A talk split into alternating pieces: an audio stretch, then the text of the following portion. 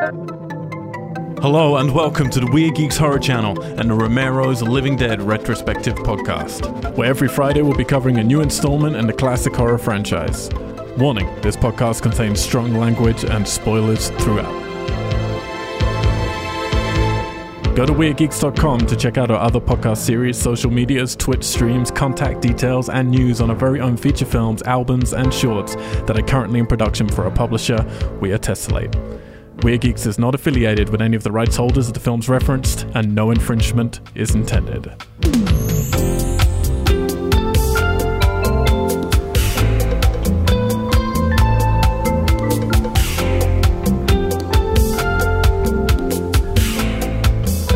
Geeks! Geeks. Geeks. Hello and welcome back to the Weird Geeks Horror Channel. Where every single Friday we take you through another installment in the classic horror retrospective franchise. And this week we are starting a new journey. I'm your host, Al White, and joining me throughout this entire I don't know, I just used the word journey. What other word is there for journey? Great, science is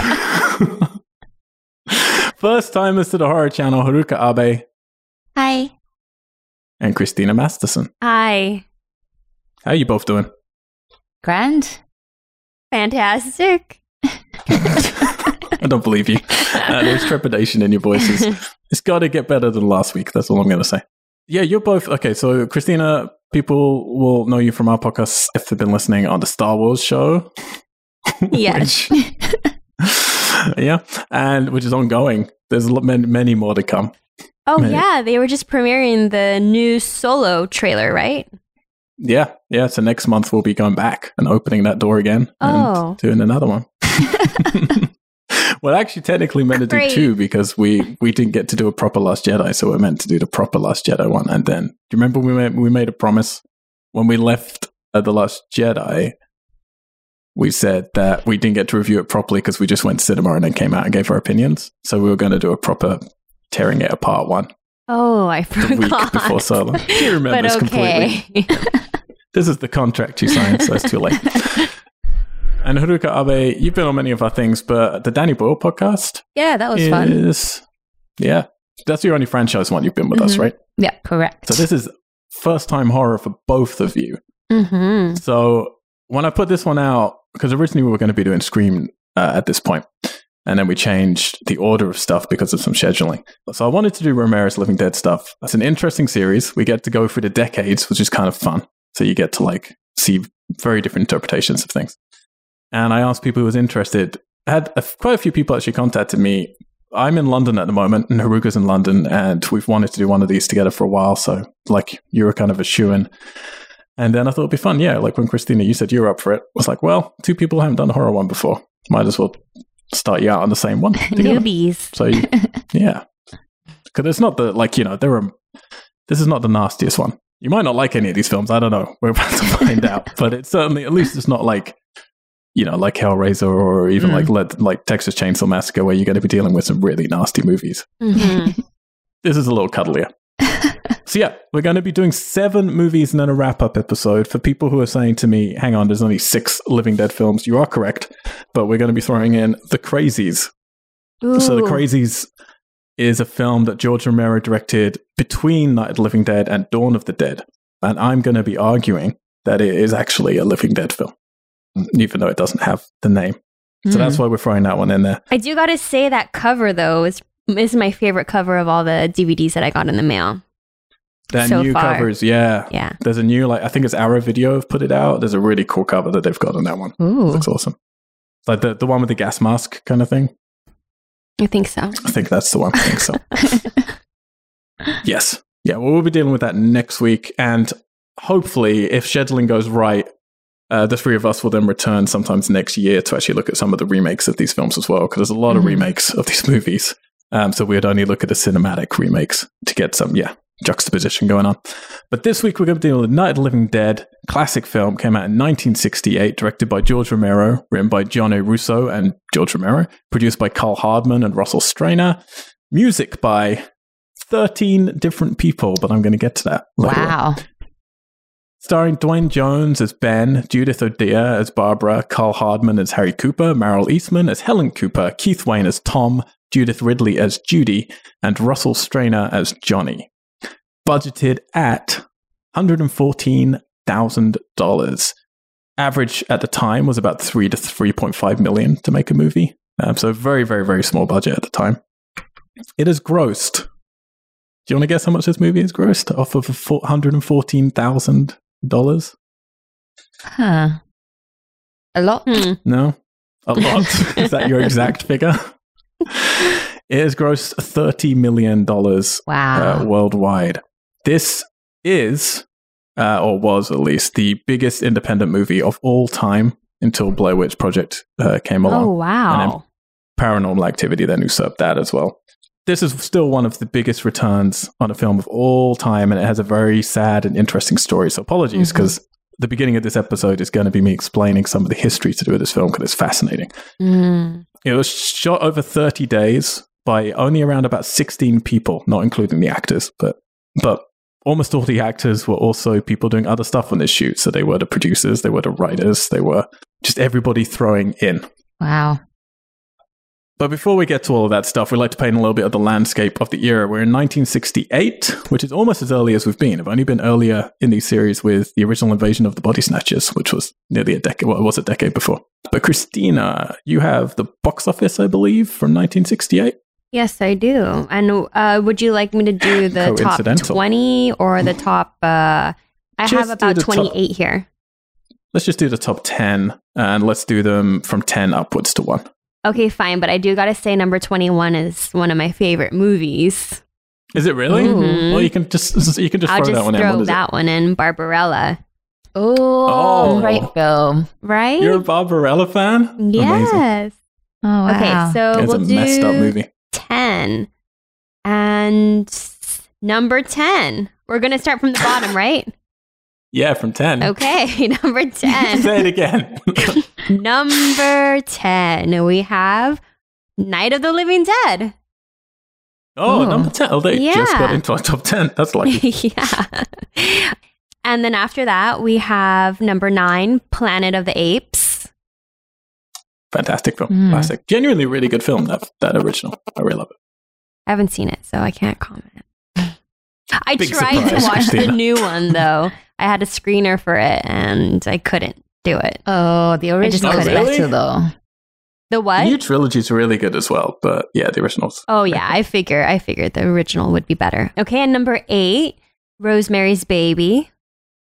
Another great film. Mhm. Man, I was wondering how many I was going to know off of this list from 1968, but yeah, so far, doing pretty well. Number seven, Oliver.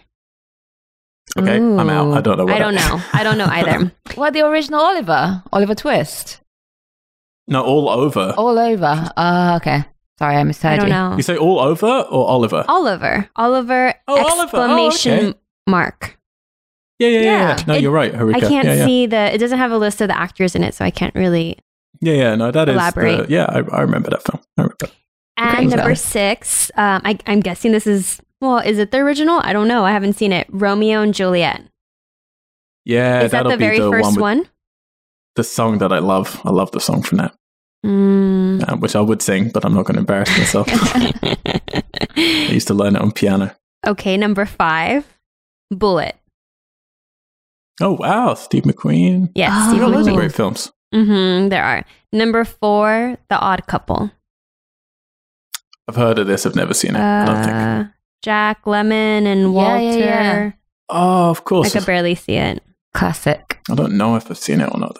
Not sure. Number three, The Love Bug. Hmm. Do you have you guys seen Hmm. that? I don't even know what it is.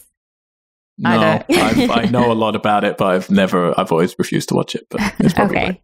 right. But- Number two, Funny Girl. Ooh. Oh, I Mhm. don't know that one. You don't?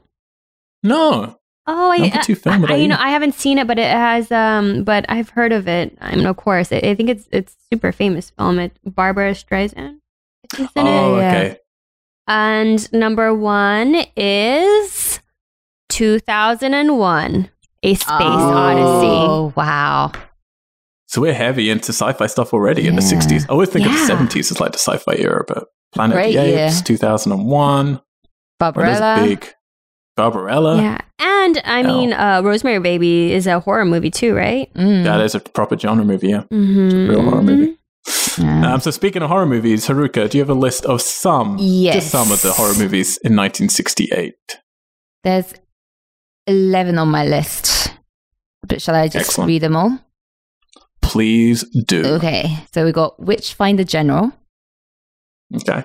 uh, Twisted Nerve, and then Queen of the Vampires, Mm. Mm. um, Rosemary's Baby, Mhm. Astro Zombies. That sounds cool. Ooh, yeah. I'll watch that. Um, Blood Beast Terror. okay. Interesting. Uh, Curse of the Crimson Altar. Ooh, that sounds cool. Yeah, it does, man. um, okay, next one sounds cool. Dracula has risen from the grave. Ooh. That's quite descriptive. You descriptive. know what to expect going into Yeah, that one. Exactly. Fangs of the Living Dead. Is that related to? Uh, No, oh, no, no. Okay. Absolutely not. Uh, Nights of the Werewolf and Kong Okay. Island. So you put you put Fangs of the Living Dead and Night of the Werewolf together, and you get Night of the Living Dead, or Hmm, Fangs of the Werewolf. Hmm. I think Which in is also 1968 they had a lot better titles than now. Yeah. that says a lot about you, Christina. yeah, normally when you go through the horror list of the year, I'm going to be talking about each film, but I uh, can safely say I haven't seen any of those films. I know the Witch. Well, I've seen Rosemary's Baby, Mhm. and I know the Witch Witchfinder General is a fairly acclaimed film, but I haven't seen it. Um, but yeah, it's good just to get a landscape of stuff there. Like there are already talk of zombies, so a lot of people talk about this movie as the first ever zombie movie, and what sculpted what modern zombies are. Christina, That's what I was going to ask you. Is I I was wondering that while I was watching that. You know, I mean watching it. That's what Yeah. I was wondering. Thank you. Okay. Uh, well, this okay. Complicated history and a lot of lore. This is one of the most important films of all time, not just one of the most important horror films of all time. Uh, this film is in the Museum of Modern Art as part of its permanent collection and was put in there pretty early on because of its importance to film history. It's a very, very important film. It is studied in film schools. It did create a lot of the mythos of what we think of nowadays as zombies. Up until that point, there were zombie films, though. The word zombie was out there. Uh, but zombies were a very different thing. It was more to do with voodoo, hmm it's more to do with mysticism. And the original sort of, yeah, the original interpretation of what a zombie was. And this kind of created this, this more stumbling zombie that, I mean, you notice they don't say the word brains in this at any point. They're just after eating any part of a human, hmm but they do establish shooting them in the head. in Right. this. That is definitely established. And a few other stuff that we'll get to as we go through the film. Yeah, I read that it's the first zombie film, technically, that kind of the cause of the zombification is like scientific as opposed to like, you know, occult and magic based. Like is that magic. right? Yeah. Mm, Yeah. But we'll also get to what the cause is as well, because Okay. depending who you talk to on the crew, there are different interpretations. And I'm interested in you guys from watching it because I feel the film very much puts its feet in the ground on how these zombies came about. But uh, we'll Mhm. get there. Right. I do want to point out one thing before we get too far into it. In the Please. beginning, when it said, you know, restored, the film was restored by MoMA, as you were saying, Mhm. but um, the funding came from, well, part of the funding came from the George Lucas Family Trust. Oh, did it Oh, really? I didn't notice that. And Interesting also news. Celeste Bartos' fund for film preservation, but I don't know. Someone else is. we don't care yeah, about. yeah. But George Lucas But is George. Lucas, he's following us. well noticed. Well done. So that, that's your caveat. You'll only be on podcasts where George Lucas is involved in some way. We get it. Okay, so first of all, we always like to say our history was a series before we start a series. That's why our first podcast is always the longest. Christina, have what is your awareness of this film or any of the Dead films or George Romero himself? Have you seen any of them? Have you heard of them? What's the deal? I've heard of them. I haven't seen any of them, and I know that they're cult classics. So Okay, I was So really no- excited to start watching them. cool. Okay, Mhm. and Haruka? I've heard of him. I've seen a couple of the remakes of the Dead series that came out in like late 2000, I think. Um, but I haven't Mhm. seen any of the original ones, I don't think. Interesting. And you're a bit of a horror fan, Haruka. Yeah, Like, yeah, so- yeah, I am. Yeah. that kind of surprises me that you've never. And it's kind of weird. There's quite a lot of people I think who know of Night of the Living Dead Mhm. and Dawn of the Dead in particular, those first two, but have never actually seen them. Mhm. Uh, big horror fans sometimes, which yeah, always surprised me. Christina, you're not necessarily a horror No, fan. no, no, no. No, But So maybe like after this, I might be. I mean, the last couple We'll years. I, I, you know, been opening up to it. So Now you're such a big Star Wars fan. then Let's just no, you have been appreciation for it now. You've been in quite a lot of Exactly. horror films, haven't you? That's true. Yeah, that, that's horror, why the door watch has horror. opened to me. So I have actually a very I've told this story once before on a regular podcast. If you head over to weirdgeeks.com, weirdgeeks.com, then you can branch out to all of these franchises. But yeah, I've never told it on a franchise, I don't think. I have a very personal attachment to this film. I always wanted to be a film director from when I could speak, like very genuinely from when I was about three or four. I immediately knew I wanted to make film. I was quite passionate and snobby about film until I was in my 20s, and then I started watching more fun films. I don't know why, but I was a real dick when I was a kid. I liked Dead Poet Society and Dances with Wolves and stuff like that. So I'd always wanted to make movies. But when I was uh, trying to think, I think I was 16, I didn't watch horror. Horror terrified me up until I was about 16 or 17, and I wouldn't go anywhere near it. And I was boarding school, and I you'd share rooms with someone else. So me and my friend shared this room, and you weren't allowed. Uh, this is in the 90s, a long time ago, and you weren't allowed TVs or anything like that. So there was nowhere to watch stuff um, in your room. Even computers weren't really a thing that people had at that point, but some people did. So I smuggled in this little tiny CRT TV, like, you know, those like boxy little TVs you'd put on a stool at the end of your bed or whatever back then. I smuggled one in and I put it in my wardrobe and we'd get it out like once we thought the teachers had gone to sleep, we'd get it out to like watch stuff on TV and watch movies and stuff. And I even had a little VHS I eventually smuggled in and the teachers would catch us with it and I'd pretend it was like a monitor for a computer because no one was sophisticated enough at that point for people to understand. And one night, you'd have to like, it was really weird as well. You'd have to like have headphones in, but then you'd be scared because you couldn't hear. And the teachers would patrol up and down the corridors and stuff to like check for noises or disturbances that were going on. So one night, we had a TV in. We had waited till like the rotation of the security sort of guards had like gone. And we turned on the TV and you just watch whatever was on. And it was like a midnight movie and it was showing George Romero's Night of the Living Dead.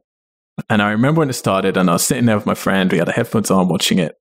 And it genuinely changed my entire life. Like watching this movie at that age, it changed everything how I felt about film. I was enveloped in this world that I'd never been in before, partly because of the age of the film. I wasn't really watching old films much as a kid. I was watching contemporary ones at the time. And the black and white visuals of it, the horror of it, which, you know, still shocked in certain places, but obviously is kind of cute in other places. And then, really, and we will get to it when we get to it, but really, the ending of the film completely fucked me up in this way that I was madly in love with. And I suddenly realized that here's this entire genre of film that I had been ignoring, as I think maybe you should until you're 16 or whatever. But I've been ignoring all horror films, and I suddenly realized here was a genre of film that could do anything. Like these horror films, you didn't know where they were going to go. You didn't know what the ending was going to be. They were brave enough to break all the rules and do interesting indie guerrilla filmmaking, put cameras in strange places, like do camera movement in strange places, have people like really push the acting out, and sometimes it worked and sometimes it didn't, and then do endings that were shocking. And that was so exciting to me as a Mm. teenager. And this was the film that I learned that from. And after this film, I became enamored to horror and couldn't stop watching it. I ate up everything. Um, I lived by myself after that when I was 17, and I started watching every horror franchise I could get my hands on. But this was the film that that taught me uh, my passion for horror that I still have to this day because it is the genre that you can do the most risks in uh, in film, and I found it tremendously exciting. Um, so that's one of the reasons I wanted to cover this series, to be honest, to see how it stands up for people who have never seen it because we're a long way away from when this was started. Mhm. We're now what are we on the? Uh, we're like fifty years. Yeah, I think it, the. Wow. it said 50 years anniversary last year. Yeah. this year, yeah. It's crazy. Mm. It's crazy. But how did it begin? So, again, bear with me, but this is an interesting story, I think, anyway. So, in 1963, George Romero began a company called The Latent Image. Now, he had been hanging out with his friends, a whole bunch of friends, making little sort of movie projects together uh, with 8mm cameras and stuff and some 16 as well. They're in Pittsburgh. Now, Pittsburgh had never had a feature film made at this point. So they just started this company and decided, hey, we're just going to make commercials. They were working for a famous kids presenter there at the time as well. And they, every time they did one to them, it was like, we get to make a movie with each of these commercials. So they gradually saved up money. And there were 10 of them overall. They would just goof around all the time and have fun. He still claimed that he shot more film with latent image than all of his feature films combined. Like they were shooting so much stuff during that period. Uh, because Pittsburgh didn't have many production companies. So they learned a lot. They didn't know anything when they started. They just pretended to and then learned on the jobs and other people's money. And they saved up money to basically buy a 35 millimeter camera and some equipment and some lights and stuff like that. And gradually build their technical knowledge.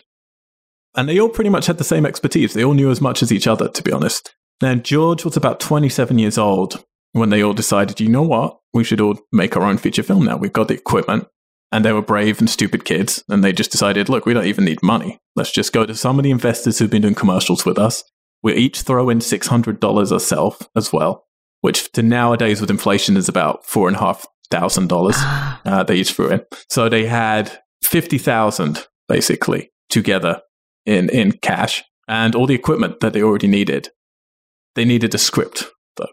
so George was actually he had written a script that he couldn't get funding for. It was this very sort of artsy, artsy sort of drama.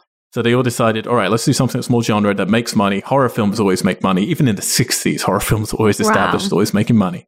So let's do a horror film. So his friend, Joe Russo, who is not given enough credit for The Night of the Living Dead, it's always seen as Romero's franchise. Um, he was his friend and business partner. He had written a pitch about flesh eating aliens that were coming to Earth.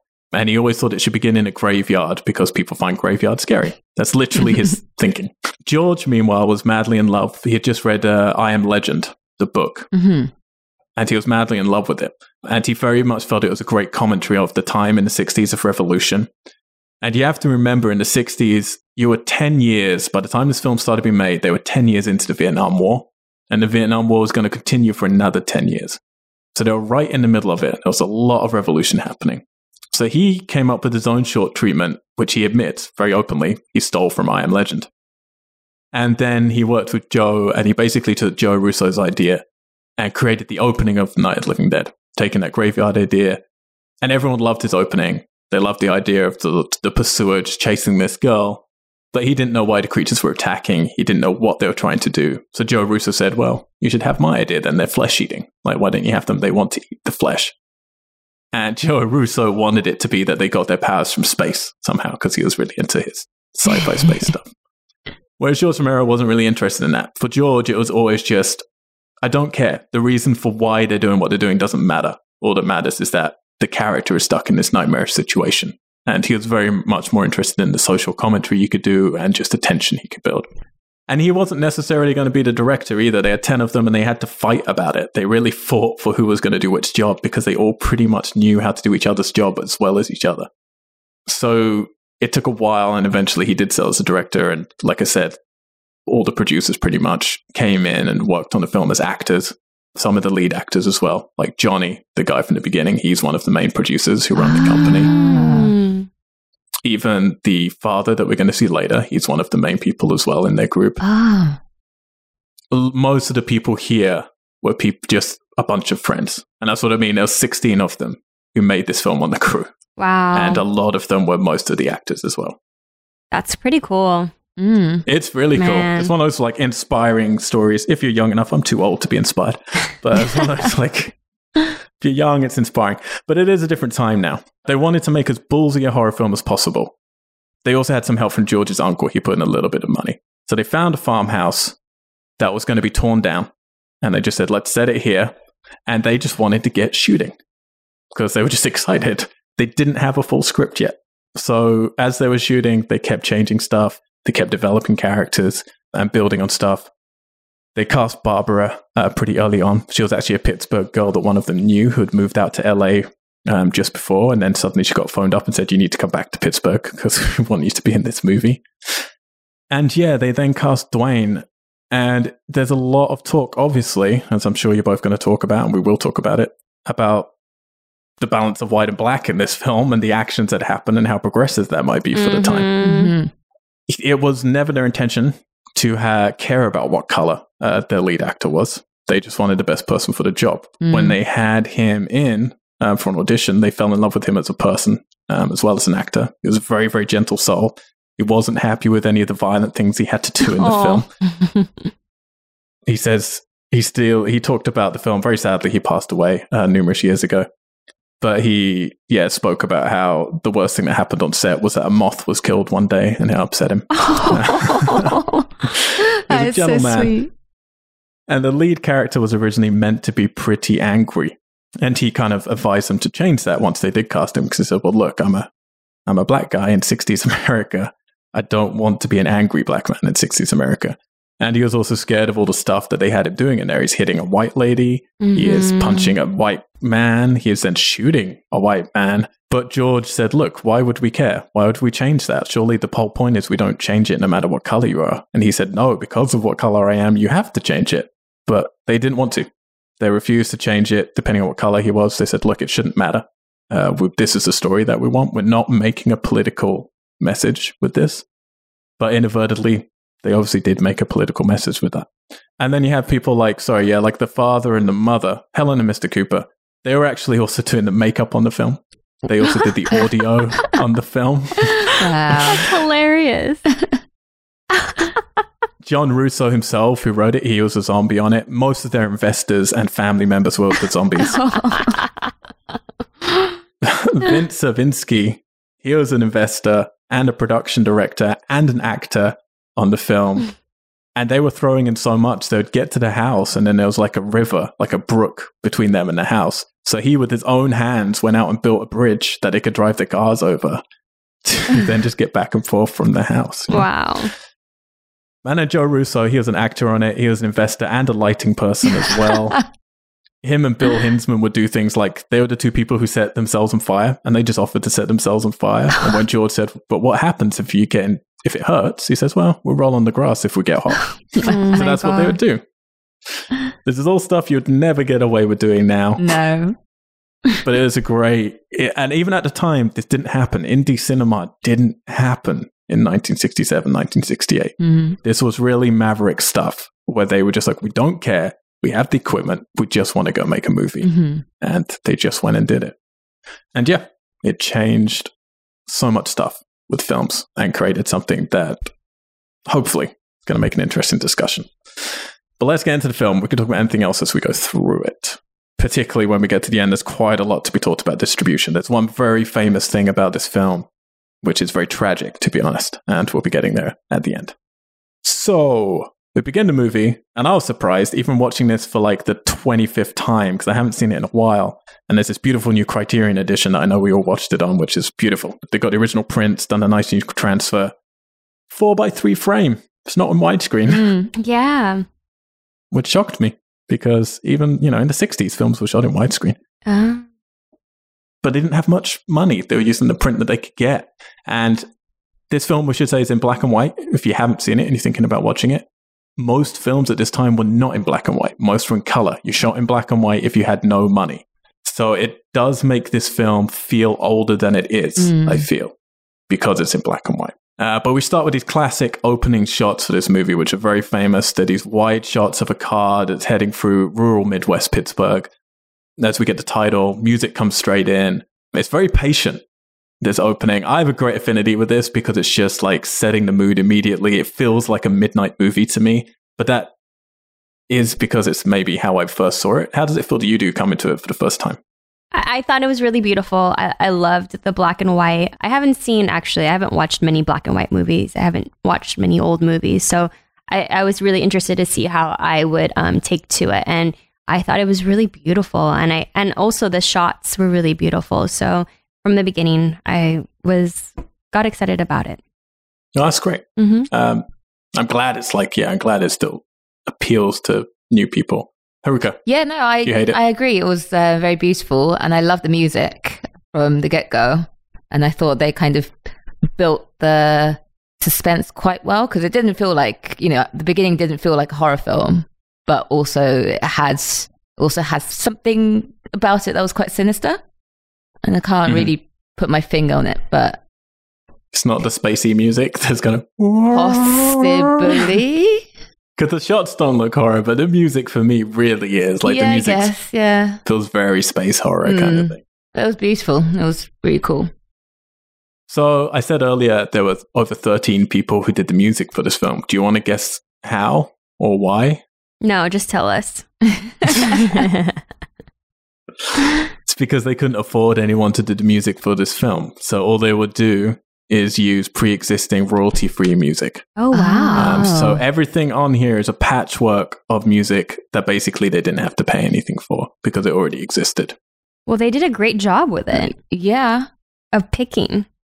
Yes, yes. Um, and once you know that and you go back and watch it, you'll notice there are very different styles that come in and Mhm. out with the music. And there are a couple of places where it's kind of seems odd. It's like, oh, okay, you think here it would be more adrenaline, but instead it's kind of chilled. Right. But it kind of works in this Mhm. weird, messy way. hmm But yeah, it's a very, very, uh, like that just wouldn't happen nowadays. So Hmm. it's a very strange. very I mean, like thing. one of my main notes was that I really like the music in the film. Really? Yeah, yeah. yeah. So uh, it's quite surprising to know that you know by you know royalty pre-existing yeah. stuff. Nothing written for the film, at Mhm. least. But it is one of the reasons why it gives the film some grandeur. Like there's some big sort of band music that comes, and I don't mean in a big band sort of way, but I mean like there's full orchestral moments in this film that seem very classic cinema, and they couldn't have afforded for that to happen at all. So it's the only way they could get that like larger, larger soundscape, you know. But yeah, I think it was the right thing to do, but a interesting decision. Uh, we get a very short credit sequence because there are not many people on this film. and then we're introduced to Johnny and Barbara. So they're traveling to a graveyard that is apparently three hours away from where they live. So they, they Only three hours. well, it's the Midwest. to come visit what we gradually sort of establish is their dad, Yes. Because their mother is now too sick to visit, uh, to put flowers on the grave of their dad. Mm-hmm. That they So don't do really it. It's the- remember. yeah. They don't seem to remember. Mm. Yeah. Uh, at least, and Johnny definitely doesn't seem to give a shit. Yeah. Do you think this is my first time watching it where it suddenly occurred to me? Do you think there was a bad relationship with Johnny and his father? Because he's the older one. Well, I was really confused from the beginning. I thought, like, oh, is that are they husband and wife? Mhm, mhm. And is it like their gr- like like Johnny's grandpa? But then I realized later Yeah. the real deal. But mm, it was a little confusing. Mhm. And I don't know why. I I don't know. I just guess that he died when they were young. Yeah, I have to say, this. I Yeah. feel like I watched it so many times. This is the first time where I really cared about who it was they were visiting. I think every time before I presumed it was like some relative, but I don't really care because you move on so quickly from yeah. it. But this is the first time I was like, oh, okay, it's definitely their father. hmm It is. And yeah, Johnny seems because he's kind of like a weird nerdy rebel. It's like Yeah. he seems like a cool kid, but he looks like a nerd. Like, I think he looks cool. Again, that says a lot about you. Yeah, I'm immediately liking a lot of the shots here because it is kind of like you're saying, it's, it's it feels beautiful in a classical kind of way at this Mhm. point. They're not going handheld. It's all very just sort of simple, old fashioned storytelling. And what I really love is as soon as he gets out of the car, the radio station comes back on and says, We're coming Mhm. back on the air after technical problems. And you immediate I love that it's just it's already happening. Like whatever's going on out there, it's already happening when we start this movie. They just don't know about it yet, hmm which I think is cool. I love whereas his Barbara's- gloves too. yes. Right?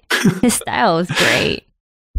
They've be- yeah, they've become pretty famous now. People Oh, have they? people wear his gloves. Yeah, yeah. Oh. People dress up as these two characters, cool. that's cool. and his gloves are definitely a thing. Uh, whereas Barbara's like very prim and proper. Like she seems like a sweet, a sweet Midwest girl. oh.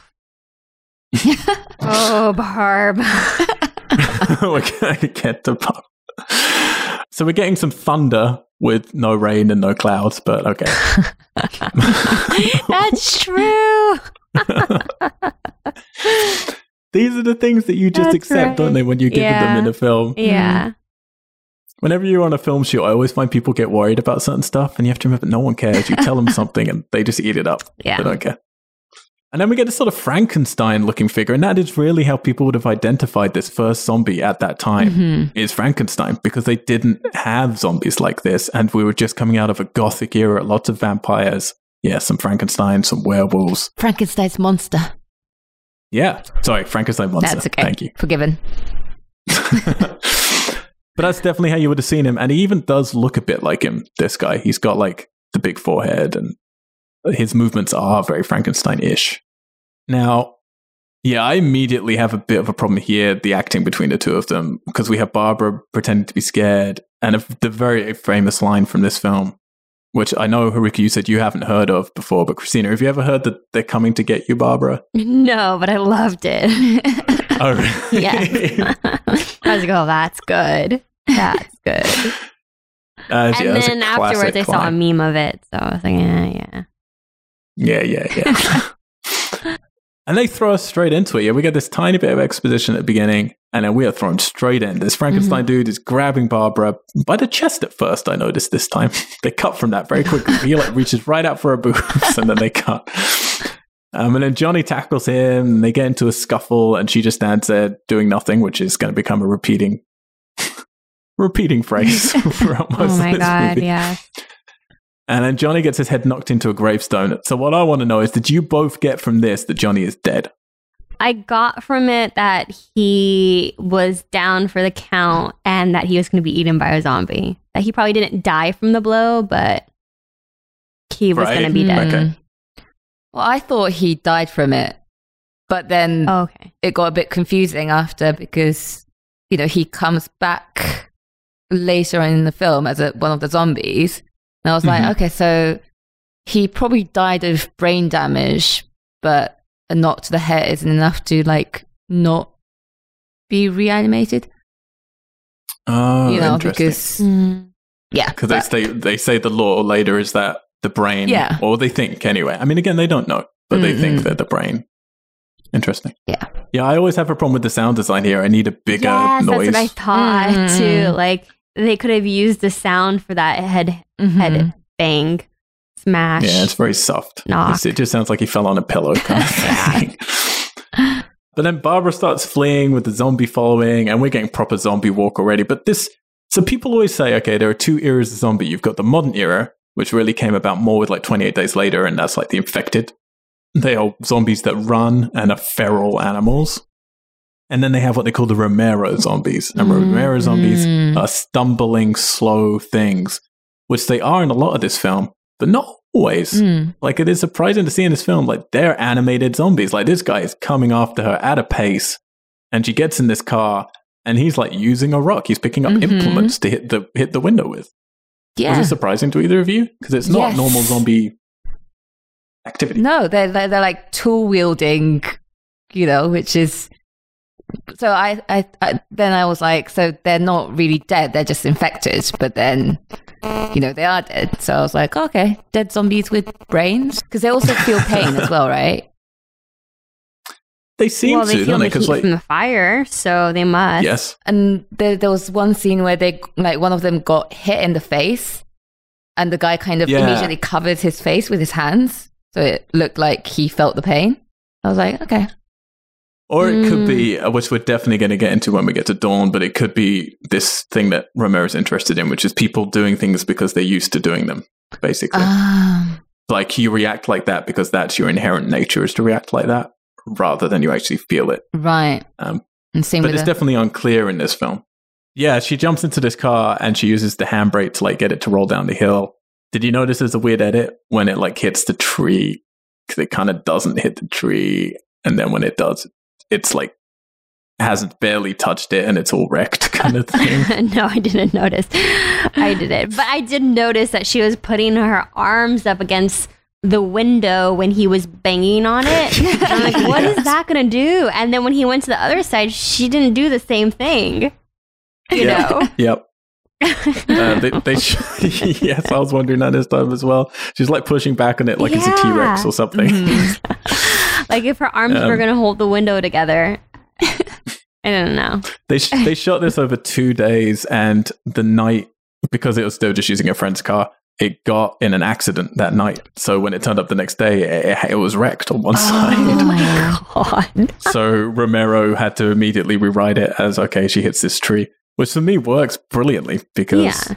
it just you know it keeps escalating and escalating Mhm. basically. Otherwise, presumably she would have driven to the house. I'm guessing in the original script. Not sure. Yeah, so she flees from there, and we start to get some real handheld stuff. here. We're getting real guerrilla f- filmmaking, which I appreciate. We've got like them driving backwards as she's running towards the camera, screaming, and it's all like wobbly, and we've got like weird like angles, and then they're kind of juxtaposed with these really beautiful traditional shots when she sees the farmhouse in the distance, and it's really nicely framed. And I, I don't think I've ever appreciated it before, but I think that is why for me this film works so well. It's because it does both. They show traditional filmmaking, and then they go crazy with sort of guerrilla handheld stuff Yeah, as well. for how gorilla it is, it felt like really well put together. It didn't feel like a Mm. cheap, you know, dingy movie. It felt Mhm. so I don't know. I it didn't bother it it felt good, you know. Mm. It didn't bother me. It didn't pull me out of the movie at all. Ever, really. Are you okay with the look of these zombies? You know, like very simple. well, yeah, yeah. I like the simplicity of the movie. But uh I mean, I think it helped that it was black and white for the zombie makeup and stuff, you know. Sure. They did colorized versions of it later, which are terrible to oh watch. Oh no, I wouldn't. I wouldn't. Why? Don't Doesn't- do that. Doesn't work at all. Haruka, you're a bit of a zombie fan. Were you okay Mhm. with these guys, or were they too simple for you? I mean, in the beginning, I was like, okay, these aren't, they don't feel very threatening or dead. But I think they kind of grew on me after Okay. a while because, you know, at the end of the day, they were the OG zombies. So, you know, I was like, why not? Mm. Yeah, they, yeah, It- they were quite human like, Mhm. Yeah. which was, It, I mean, I do looks gotta like say, your friends I and will- investors. I was not scared ever. Mm.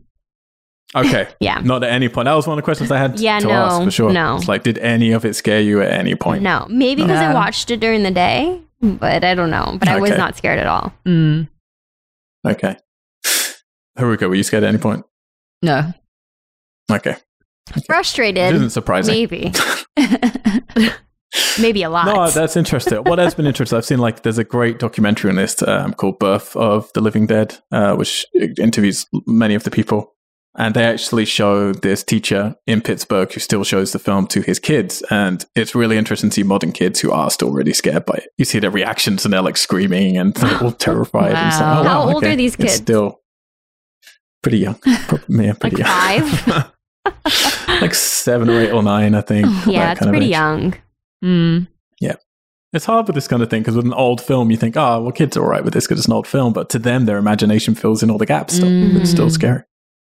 Yeah, But anyway, she gets to the farmhouse. She gets inside, locks the door. Thunder's still rumbling outside with still no sign of rain. I'm waiting for the rain to come. It does not come. And she's in the house that's got evidence of a fight or something. So we're going to see later or in a second that there is a dead body upstairs with ping pong balls as eyes. this dead body. Literally, ping pong balls as eyes. What, That is didn't it really? Christina? Yeah, he used ping pong balls, and this is just Joel Romero. He just like he made that head with ping. Wow. But I mean, did any of you guys wonder why that body never came back to life? Because throughout the whole film, like, oh my god, that thing is gonna pop up, it's gonna get them. Or why aren't they going out there to go when they find out from the TV? Why aren't they throwing that body out the window or setting Mhm. it on fire or shooting it in the head? Like, it's like that body's never Yeah. again Mhm. thought of. You're absolutely correct. If you, I don't think I even thought about it the first couple times I saw it because I didn't care. But later on, I was like, that body is the perfect ticking Yes, Mhm. yeah. for the film. Like that is the extra tension that you should be building on. Yeah. And it's right, they've written it in, but they weren't smart enough writers to know what to do with it. Yeah, I mean, It's I just thought, a cheap I thought scare. in the perfect timing was when that um, the husband was up there throwing the fire bombs. Mm-hmm. yeah. Oh, he's gonna get it. He's gonna get it. No, Nothing. nobody got it. You're absolutely right because yeah, they make they make a comment which allows you to realize okay, this is why the makeup's so simple. It's because they do have the throwaway line of it's the recent dead who are coming back, Mhm. so they wouldn't really have had time to decay or anything yeah, like that. yeah, yeah, yeah. Uh, but that is a recently dead body. Yeah. Mhm. So it should come back. Does not. Yeah. Well, But they're making it all up as they go along, pretty That's much. true. So yeah, yeah, Mm. yeah. We get some weird big scare music with shots of deer heads, which is yeah. they really want to freak you out with those for some I know, but she didn't scream, which is funny. Like they make it seem like, oh my god, but she doesn't really do anything. And then I don't know if you noticed, but it's suddenly nighttime. Yes, I did notice that all of a sudden. From one shot to the next, it is pitch black suddenly outside. And we got a bunch of other zombies. Our first look at some other ones that are turning up to join the first one, presumably because of the racket. I don't know. Or you send out a text. Not sure. And then she goes fleeing out the house when she sees that corpse upstairs and runs straight into. I love how they introduce this. It's like the car headlights are so bright that you can't see anything else. And then Ben turns up and pushes Yeah, her inside great. and locks the door. hmm I think it's cool. I love. I just. I love his character. I, I think so love much more love for this Yeah. movie. Is He's him. great. Yeah, he was really He's- great. He's so patient with her immediately. I know. He does. He's not expecting her to talk back much. Like when he can see she's clearly upset. And when she does, she Um, gets smacked. yeah, well, yeah. There's plenty of smacking in this film. He's telling her, like, you know, don't worry, I can handle one zombie, but when, you know, when there'll be a lot of them, then it's going to be difficult. He says there's a gas pump outside, but Barbara's just basically gone mute at this point. Barbara. Oh, Bob. oh, Barbara. So this wasn't in the script. Okay, so Barbara was meant to be a confident and powerful woman in this film. What? That's how she was written. Now, when she turned up and started acting, she was at first meant to be shocked. And she did such a great job with that that they kept developing her character as they were filming. And there's great interviews with her. She's a lovely lady, the actress. Like she did this wonderful interview recently. And she's she's saying how, yeah, we developed it slowly throughout the film. And they became enamored with her being in this catatonic state. Yeah, I mean, she so they did it decided really well. to keep her in it. well, she gives a lot to it. Yeah, she does. I mean, I Right. thought like that. That's kind of hard, you know. Mm. I mean, she was Like how Well, do, how do you still. gauge like how what is good and what is bad? I don't know. Yes. You know. So I watched this film with Haruka, and we both afterwards were saying like she feels so over the top. Mhm. But I was saying there's so much that goes into that. I think partly the acting, but partly the music and then the camera angles they use with her when she's like in that state And she, make it feel more over the top. You know? she's very physical too with it, like just touching everything, grabbing Oh, yeah. everything, and throwing herself at everything. And Yeah. But I do You like. I mean, I mean? do Like- like. You don't. In horror films, for the most part, the real the leads would be in a catatonic state. Like that's how they would actually be, and we never really get to see that in horror films. So I do appreciate that they try and deal with the reality of these situations. Unfortunately, it doesn't always make for great viewing, Mm. you know. but luckily, Ben is super active, Right, so he kind of makes up for her. So yeah, he sees the body upstairs, tells her his initial thing is we've got to get out of here and find people. Like that's his initial thing, and he says, "Let's just get some food, and then we'll get out of here."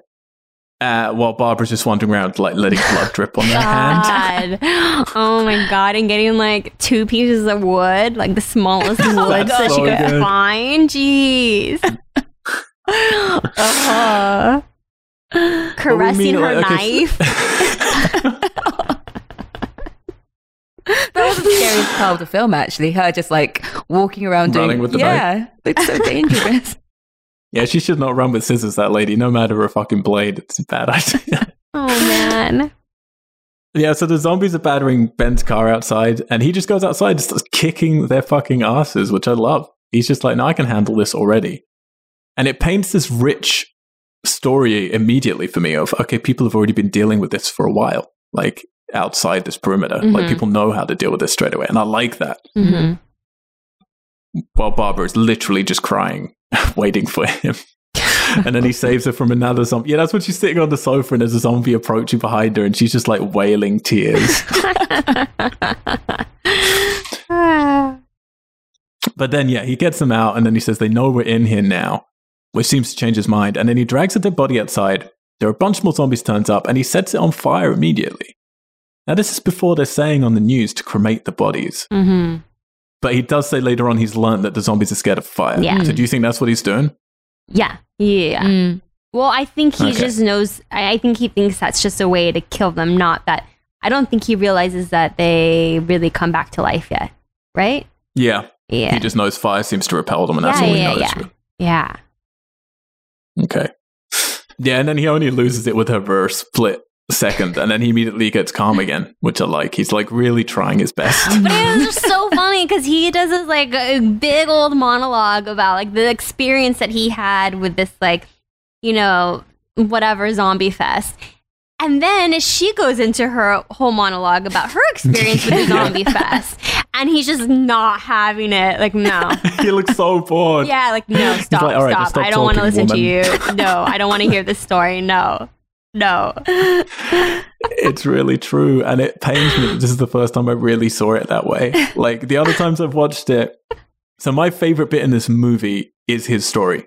Yeah. Um, and the very first script I ever wrote was called The Dark, and it was about his story. hmm which was completely stupid because what I love about this moment is the story. So he tells a story about, okay, I've just been at near this diner. I found this truck. I jumped in to listen to the radio and a big gasoline truck came like careening across the road. It had 10 or 15 of these things grabbing onto it. Uh, it went through the guardrail and fired a man inside screaming. And then he saw a zombie backing away from it because of the fire. And he looked back at the diner and saw the entire place had been encircled by 50 or 60 of the zombies uh, standing there and then they all just turn and stare at him and they don't even like move and so he just drove through them and he's like they didn't even move they didn't run and i'm driving through dozens of these things and it's such a big budget story. It's a scene that would cost so much money to do. There's no possible way they could have done it. But his acting of this for me his diatribe here is so well delivered and so natural. And it paints this evocative story that is like making the world so big but without having to spend any money on showing the world being bigger he's just literally telling us this story. Hmm it's the reason i fell in love with this movie the first time i watched it. So i based my first screenplay i was like well i want to tell that story i want to tell the story of what happened to him but with these other people in the diner. I was going to tell the story of the people in the diner and he's kind of there as a cameo basically. Which spoils the whole point because the whole point of it is you don't see it, which I like. And then, like you say, she tells her story, and he's just immediately just like rolling his eyes. no, but that like, would be a great a sequel. You know, it's like the prequel. Mm. Well, we could do it, You but could I'll do explain it. why at the end. I'll explain why at the end.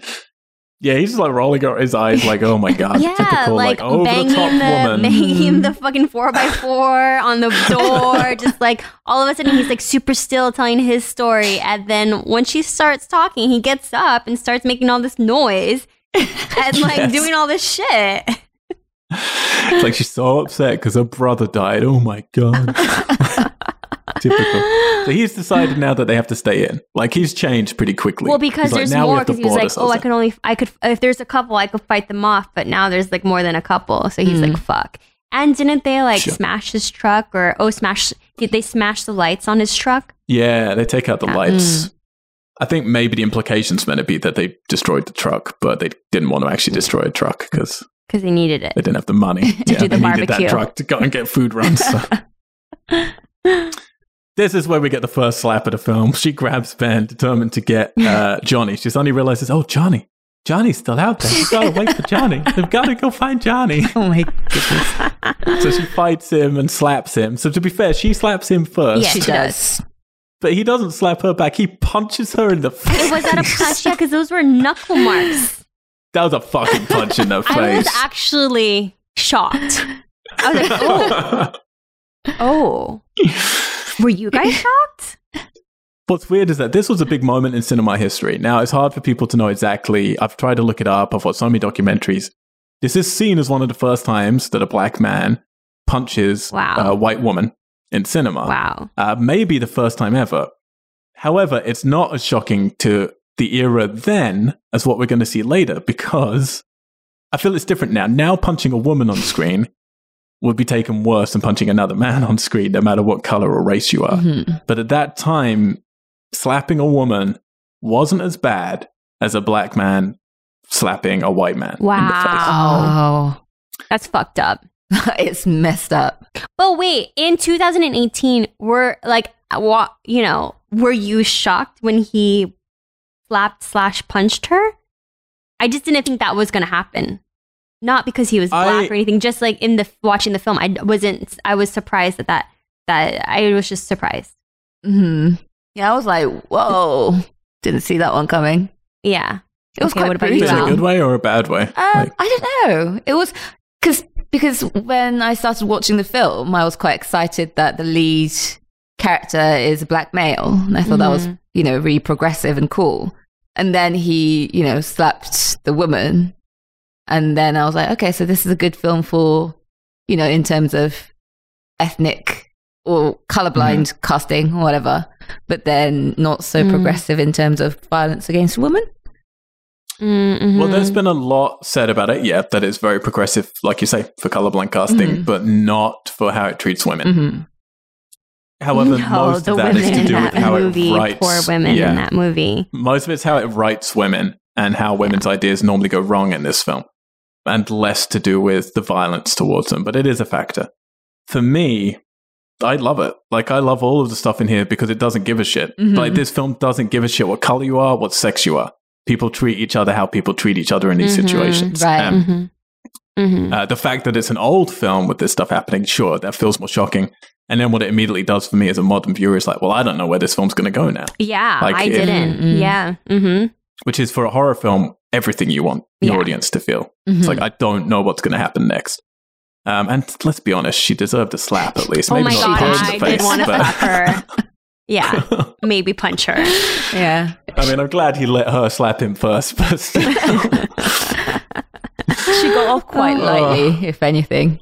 But yeah. he, you know, I, I mean, he just put for her. her own He, safety, she needs to snap out of yeah, it. she really did, though. I mean, But he punches her so hard that she blacks out. So Yeah. that's maybe not I a mean, at least far. he put her on the couch and opened up her trench coat Yeah. so she could cool off. yeah.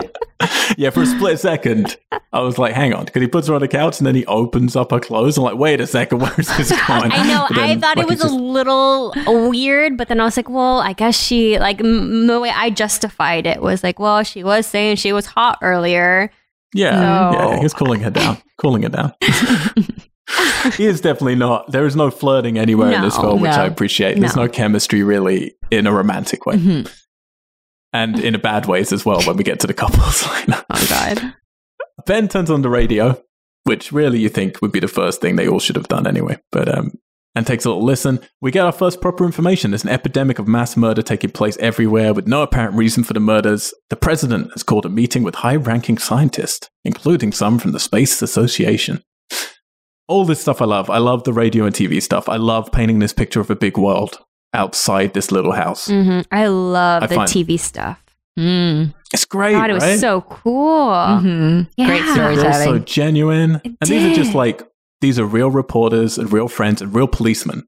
Like real policemen just turned up and let them use their dogs and their cars and all that stuff. Wow. Yeah, it felt so cool. It really Mm. worked really well. I love it.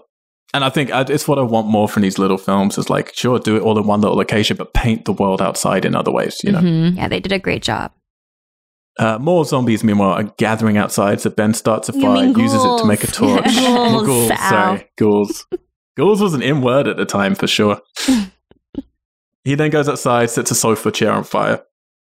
This was one of the few accidents that they actually had. They accidentally set um, some other things on fire when they did this. it became a bit of a problem. I was don't like, oh, how the house is going to catch on fire. Mhm. yeah. But Don't even notice, but the moment he opens the door to push the sofa out, it's broad daylight outside, but for like a split second, they cut away from it very quickly.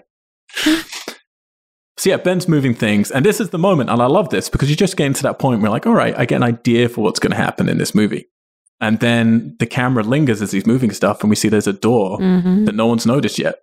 That we don't know yet, but it goes down to the basement that's suddenly revealed.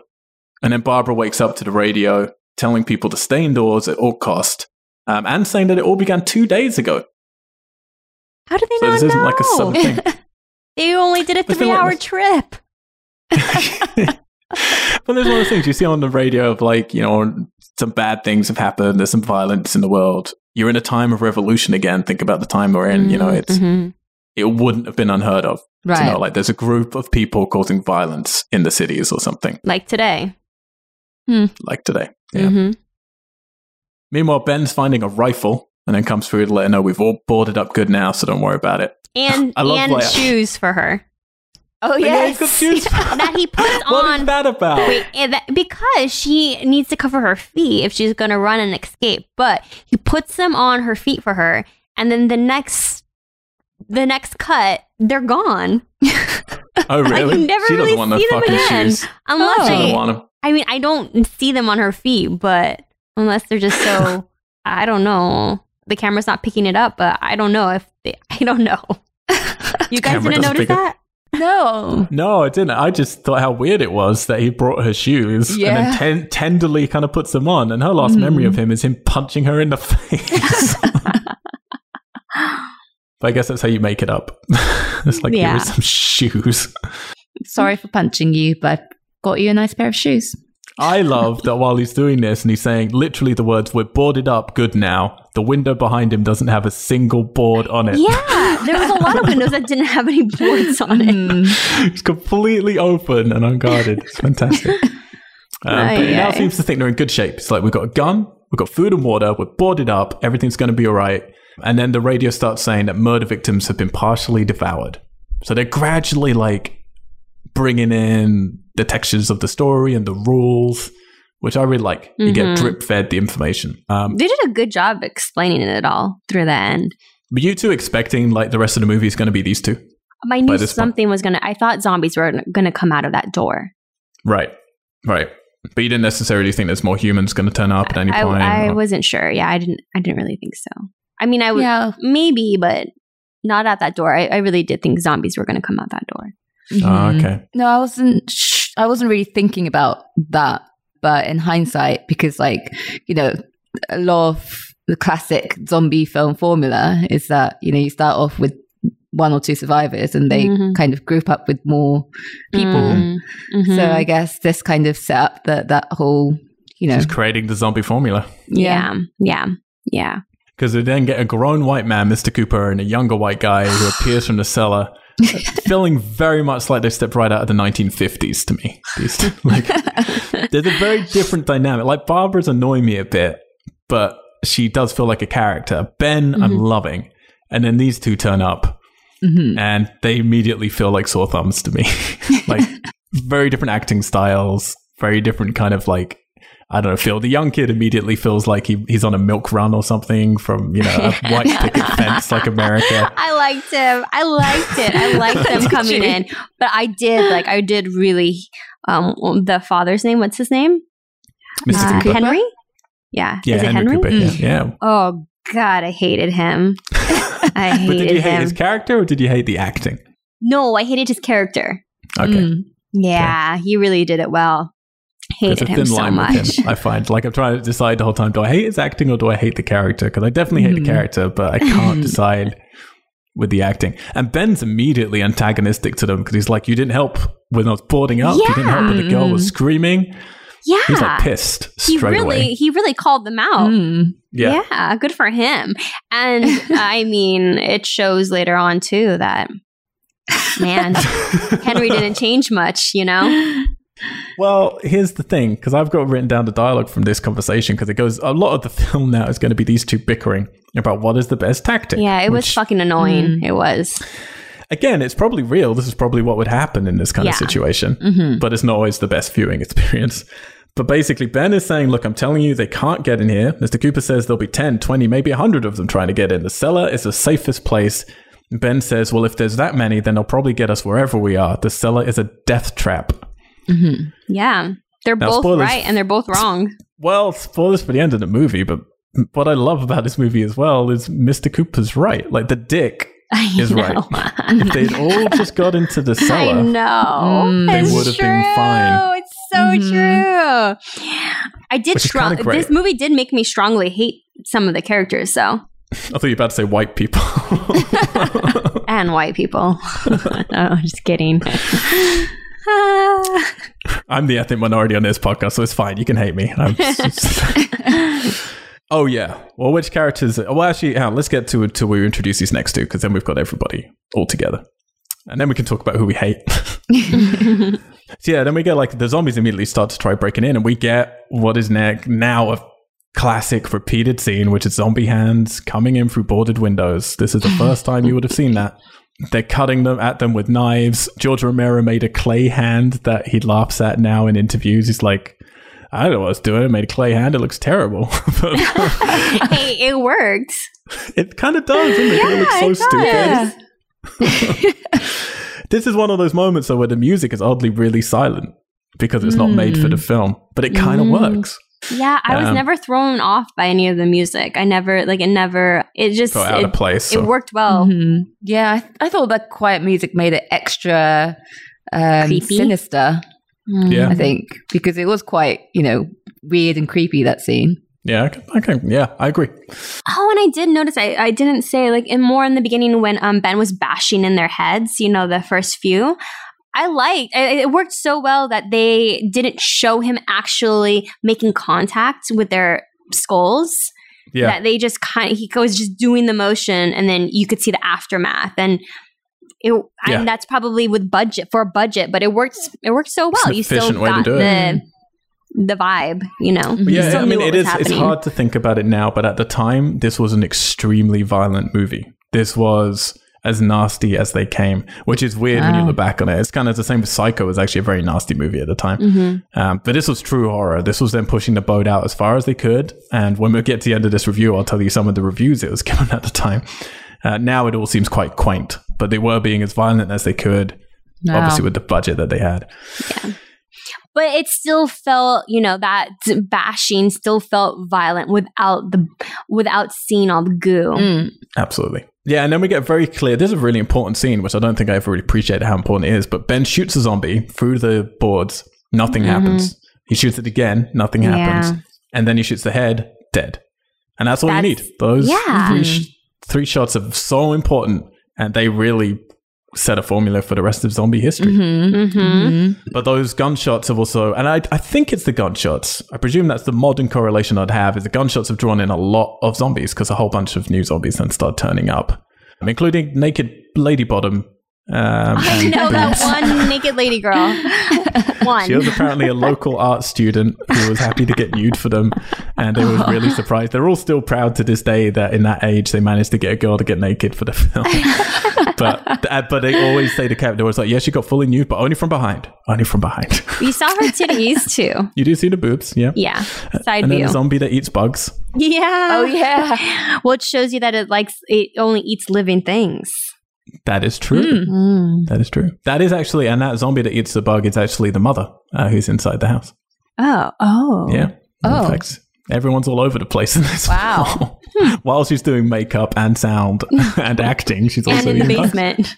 So yeah, we get a very brave bit of writing here. Again, it wasn't written depending on the color, but coming from Ben, you get the hell down in the cellar. You can be the boss down there. I'm the boss up here, which is really quite a big deal uh, at that point in history. Mhm. Then we find out that the kid, Tom, who's seeming like he agrees with Ben and thinks being upstairs is the best thing to do, he has a girlfriend called Judy. Oh or as god. me and Haruka called her Blondie.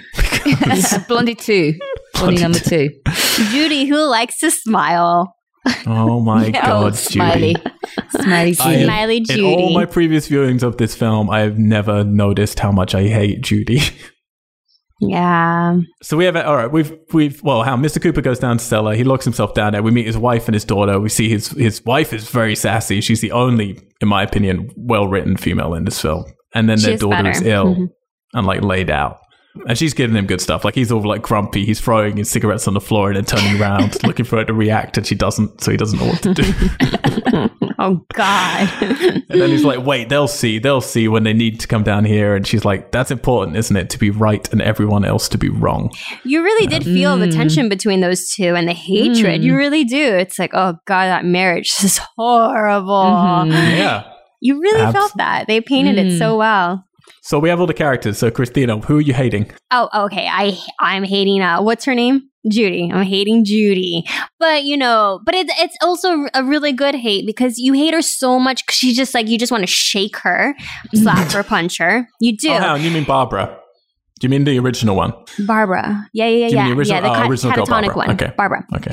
You're hating her so much because you just want her to wake up and do something. But it, it, it makes you love Ben so much because of the way she is, because he's doing something constantly. You know, they're so opposite of each other. They're they're extremes. And then uh, and then I hate I hate Henry so much. I hate him the most. So, oh, he just makes me so angry. And that's it. I don't Okay. really. I don't. I don't hate um, Milk Boy. I don't hate his girlfriend. They're you know. Haruka, who are you hating? The two blondes. Barbara oh, and so- Judy. yeah, Barb and Jude. They're so annoying. They were like, oh man, so frustrating.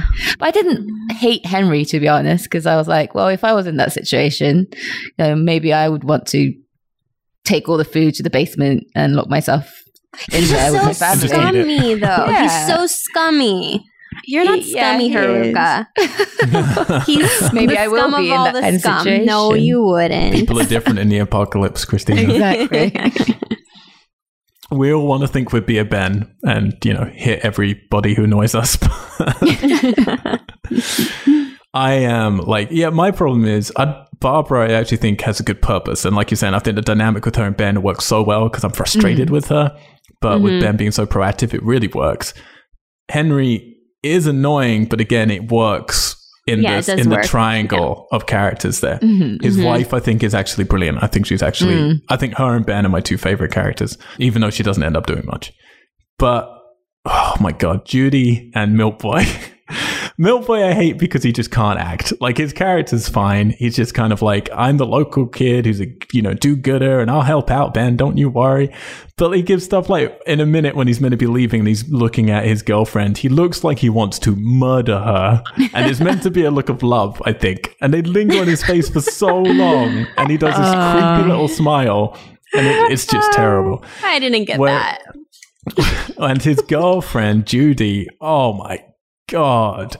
She's like somebody just called in their hot friend from California She to come beautiful. to Pittsburgh. Mm-hmm. She is so pretty She and is so so, pretty. terrible. Yeah. So terrible. And she just does nothing. She has no emotional reality to the situation that's going on.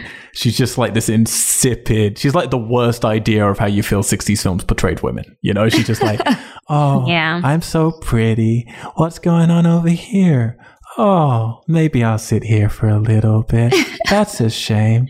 It's like nothing. She gives But do you nothing. but do you think it's because also they didn't give her much to start to go off of? Or no, I think she's just terrible. Mm. They're adapting the scripts as they go along. If she had been Yeah. great, her character would have done more, I'm sure. yeah, yeah, Mm. yeah. Uh, she is literally just, oh, I happen to know a really pretty girl. We can bring her in for this smaller part, you know? Mhm. That's how it feels. She and she's was- definitely the weak link for me. Yeah. She was so stoned. Yeah, that's how yeah, she seems. she did seem really stoned, just like so lackadaisical about it all. Mhm. But That's my parents word. are so worried. we need to contact them, my parents. oh my god! But yeah, we do get a great line from the wife here, which which was the uh, when she finds there's a radio upstairs, she gets really angry with with Cooper for locking him in down there, and she's like, "We may Mhm. not enjoy living together, but dying together isn't going to solve anything." Yeah. Mhm. Best line. Yeah. It's a great line. Mhm. A lot of this lines as well were ad libbed. It's impossible to know which ones, but a lot of it was Wow. improvised.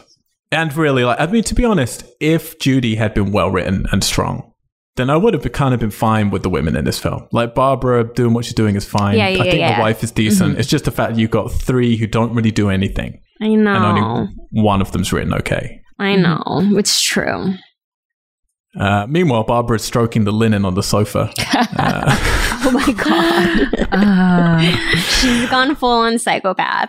while Mm. three boys have to go to pick up a TV that they've suddenly found out nowhere. And place it on get- the chairs. Like just put it on the fucking floor. Who cares?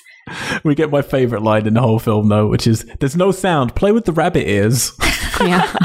It's great. TV comes on again, like we're saying earlier. I love this stuff. Yeah, I Um, loved it. We It get. looked so good, didn't it? oh, it looks Mm. great. It really does, and it just feels. Again, maybe I'm giving it an extra credit because it's the '60s, and you know I'm counting it. That's how TV felt in the '60s, but it feels genuine to me. Mm. Uh, so they're reporting Same. it's been established that the people who have recently died are coming back to life and committing acts of murder. The unburied dead are coming back to life and seeking human victims. So that's it's very like again we're building the mythos gradually throughout the film, and I love it. I love it being drip fed like that. hmm Yeah, it was great. And they've now changed their mind. They're not telling people to stay inside. They've got rescue stations that you can head to. And then we get these clips with lots of exposition to do with the Explorer satellite that was shot to Venus. That satellite started back to Earth but never got here as NASA destroyed it as it carried a high level radiation. And then mm-hmm. a journalist is asking one of the scientists, and he's saying there's a definite connection. But then the generals are saying, oh, we don't know about that. We don't know. So do you guys feel that this is it? Do you feel like definitely this is this is what it is? It is radiation, zombies. Yeah. Yeah. Yeah. That's what's interesting. Is like most people who watch this and most crew members in the interviews, this is what it is. It is space radiation. Yeah. You speak to George Romero, or you watch interviews with him, and he laughs about it and says, "Yeah, people really took that stuff seriously." Um, and says to him, "That was never the intention. To him, it was never meant to be explained. This was just one of the things it could be." And as we'll get to when we get to the sequels of this, he has a very different interpretation of what he wants it to be. Right. I just didn't feel like they were going to give me anything else. Mm. Like I didn't a- feel like there was going to be any other theories thrown at me, and there wasn't. Yeah, Mm. I There mean, wasn't yeah, I mean- any like windows to like, oh, could possibly be this or that. Yeah, Haruka and I said the same thing. In a film, the problem is you give us one solution, and that's what we're going to attach to because that's the only solution there is. Yeah, Mhm. So, what else can you believe? Yeah. And let's face it, radioactive spacecraft being the reason for a zombie epidemic is pretty cool. yeah, sure. yeah. yeah. So, the, these films, like, again, we'll talk about it really in the wrap up, but there's a whole different series of these films that are meant to be sequels to this film called Return of the Living Dead. There are five films in that series, and they're actually created by the other writer, not George Romero. He went on and did his series, and then his partners went on and did their own series. Oh um, wow. called Return of the Living Dead, and that's more based to do with the space stuff. It's got Right. a lot of boobs in it. It's got a lot more zombies how we think of zombies, like all decayed. That is the series that actually invented the word brains to do with zombies. In the very first Mm. film, one of them Right. is just wants brains, and it's much more comedy fun. Whereas Romero wanted to do something that was really a social commentary in each film and be more serious with it. So yeah, if you like that stuff, I recommend Return of the Living Dead. We will not be covering Great. them on this uh, series. Though. So yeah, the TV's saying bring people who are hurt immediately to the rescue station. So again, we're getting more lore that now we take for granted. Because it's saying that they had a cadaver. Did you pick this up? Because it's really blinking, you miss it. We had a cadaver that had all of its legs and arms cut off and it came back to life. So cremate Yeah. them immediately. Yeah. Yeah. Now you take that as a given because we all know zombies, Mm. right? Mm-hmm. But at the time, this I wonder how much of a of a kind of like implausible truth this would be for audiences at the time of like, wow, you just keep adding more and more stuff to this mythos of what these Mhm. things are. But again, they're saying cool things that they could not afford to do. In Return of the Living Dead, you will see cadavers with their limbs cut off moving and all of that stuff. Right. Mhm. But they couldn't do it here. So then they come up with a new plan make Molotov cocktails that is going to be thrown at the zombies to distract them and repel them, while Tom and Ben go out to the car to drive it to the gas pump to try and then get gas and then bring the truck back, reconvene, and then get everyone out of there. That's the new plan. Yeah. Conveniently, as Haruka said when we were watching it, Tom suddenly just finds the key for the gas pump that says gas pump. Yeah. Which he that really doesn't sells in end up his delivery. working. Well, yeah, sort of. Yeah, that's true, actually. It doesn't. it Um, won't open it, and then he Ben has to blow it open with his gun. shoots a fucking gas pump, which I do not recommend to anybody. Yeah, this is the bit where he goes to tell his girlfriend he's got to go, and and my I god, don't think that's a good idea. I just don't know. oh my god! you think it's a good idea? Is it the right idea? So here I've written down my list of like she's the worst, then Tom, then Mr. Cooper, and then Barbara. That's my list right now. but it's more of like a love to hate, right? well, then he gives the line. He gives the actual line. Hey, Smiley, where's that big smile for me? Oh, I God. know. Oh, oh my god. That's after telling her to stop smiling. Yeah. Oh, so Mr. Cooper, I do appreciate Mr. Cooper's kind of overcome his begrudgingness, and he's like, "All right, I'm going to go along with this plan." So he's gone to the top to throw these Molotovs out the top window. like we said, no fire suits. These are just the producers actually on fire. That is It's crazy. mental.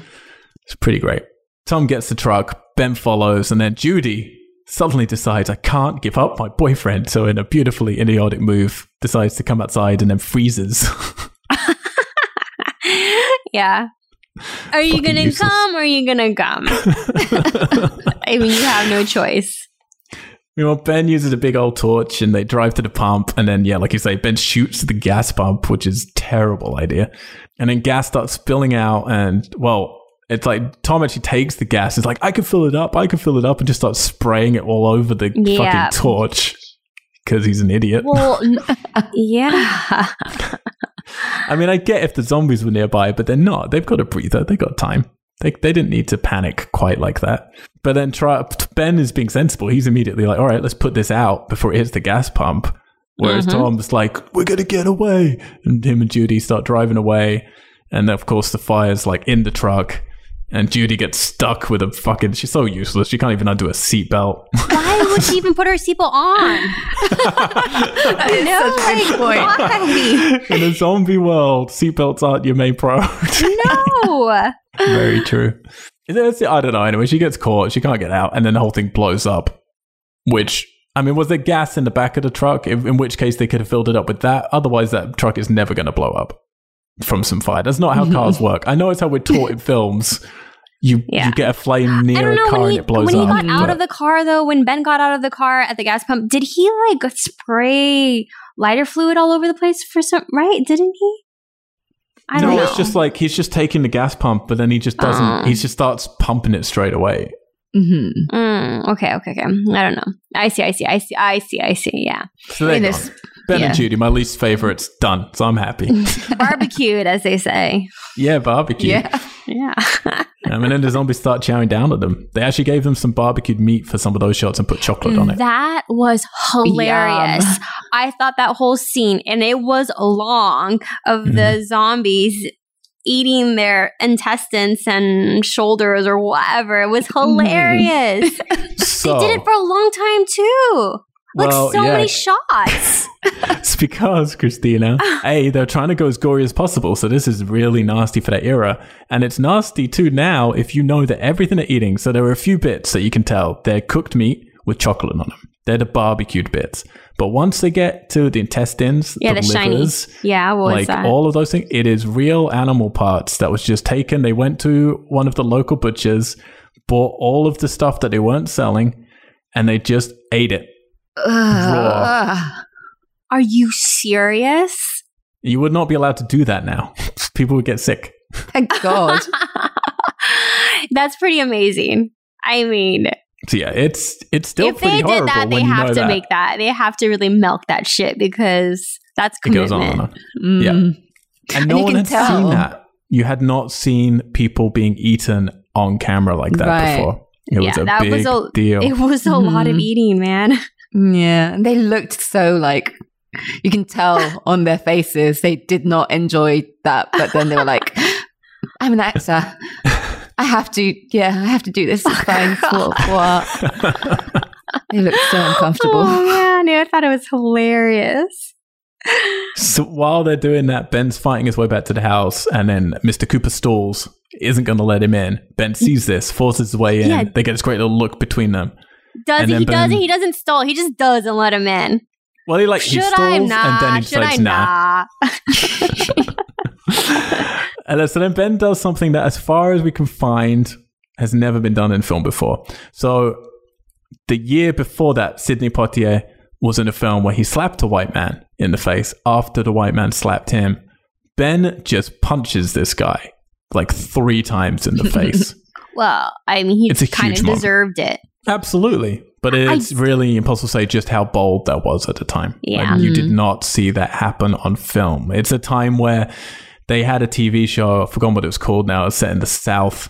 Set in the South of America, there was not a single black person on that TV show. Mm-hmm. You know, it was a time where the films were about taking yeah, Sidney Poitier again as a black man, as your middle class doctor boyfriend back home t- for dinner with your parents. And the whole film is about the controversy of taking mm-hmm. back your black boyfriend, you know, to dinner with your parents. Like, this was a role that was so bold for its time and so ahead of its mm-hmm. time.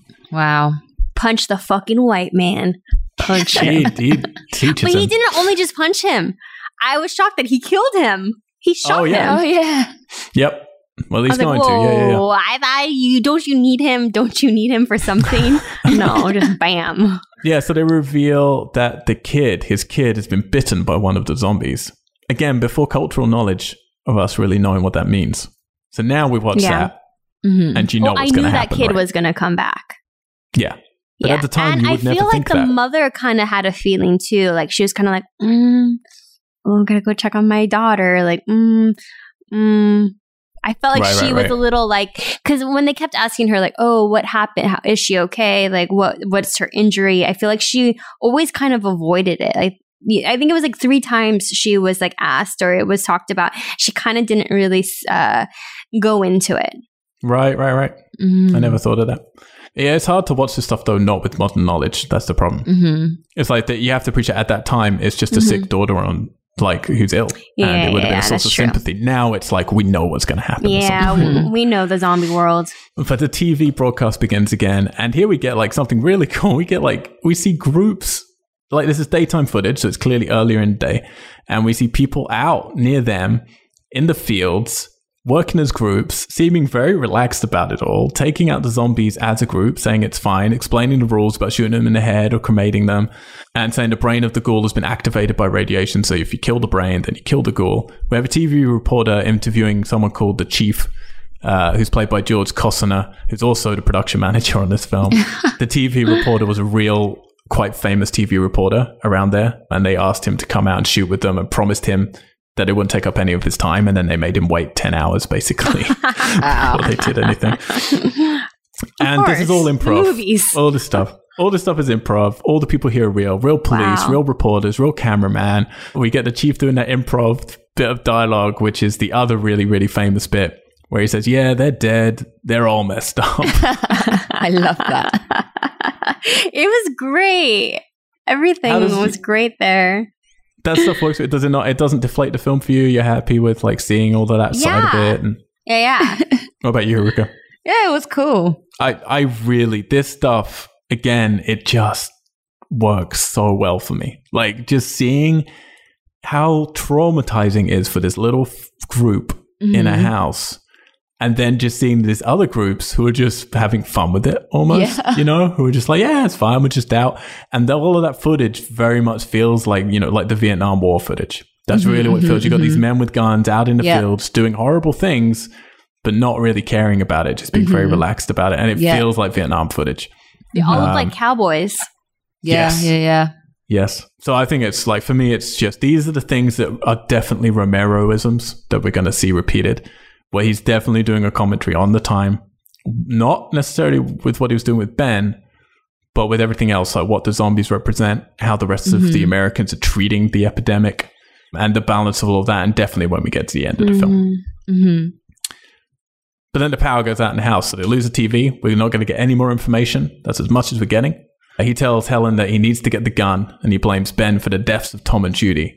And now, now, for some reason, the zombies decide to start picking up items to smash into the house.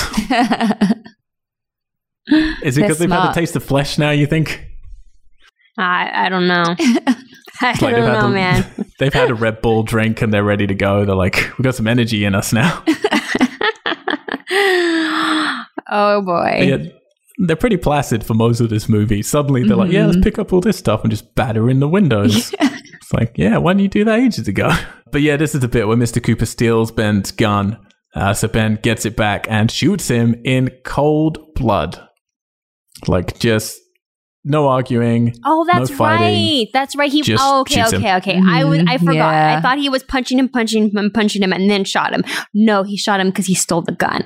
That's right. no, no. I forgot about that. Yeah. Mhm. Yeah. Yeah. So, I mean, he has his reasons, but he's Yeah, very he much really just like, you know what? You're going to be a liability. I'm taking you out right now. Mhm. He gave him so many chances. And he falls down to the cellar. That's true. He What did. I like about Ben is like, I'm going to be very kind, but if you're going to fuck around, then You're this is gonna the get line it. I draw. Yeah, yeah. Yeah. you cross the line. Helen is then grabbed by the zombies that are breaking in. Oh So Barbara, my god! Helen. She's just there, like just there, just like having an orgy with the zombie hands. Yep. They're having a good All you gotta through all of the do is move forward.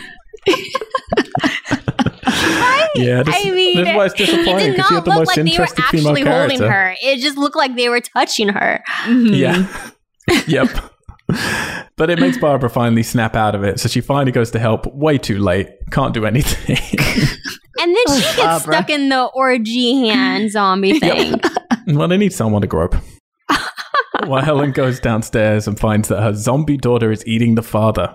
So we don't get the zombie daughter waking up. We just get suddenly up.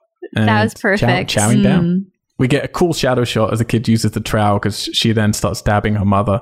And there's a great little story. That There's an interview great. with the kid grown up, where she's saying, "Yeah, they just kept. They just told me to like keep using the trowel and just keep like they they weren't obviously telling them stabbing something. They had it's like you're meant to be. I can't remember. It's just meant to be like hitting some dirt or something." She's like, "Have I done it for long enough?" They're like, "No, just keep going, just keep going." and then they'd spray some blood up on the walls around. her. Wow. Ah, that was great. so no surprise for the kid, basically, because it's impossible now. Yeah. No, No, we saw it not for coming us. from I guess. miles Yeah. away.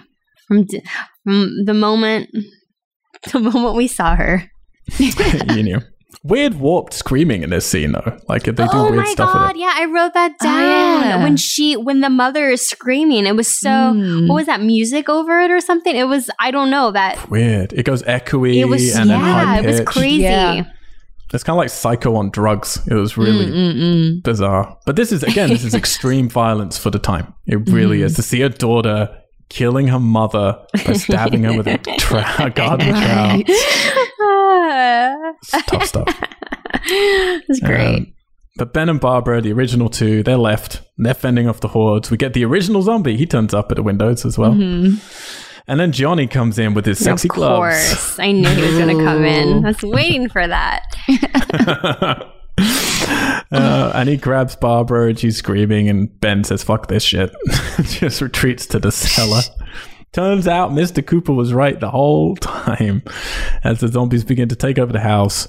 Um, and then Mr. Cooper comes back to life, so Ben gets to kill him again. Again. It's double treat.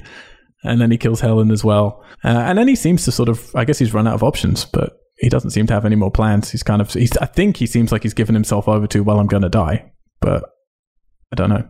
Because he just Hmm. sort of waits and then falls asleep. And he didn't seem to think the basement was going to protect them in the first place. So I think he's, I think in Mhm. his head, he's like, well, this is it. That's what I thought. So then we cut very quickly to the next morning when we see those groups on the newsreel out sweeping the fields, killing the zombies. Ben wakes up.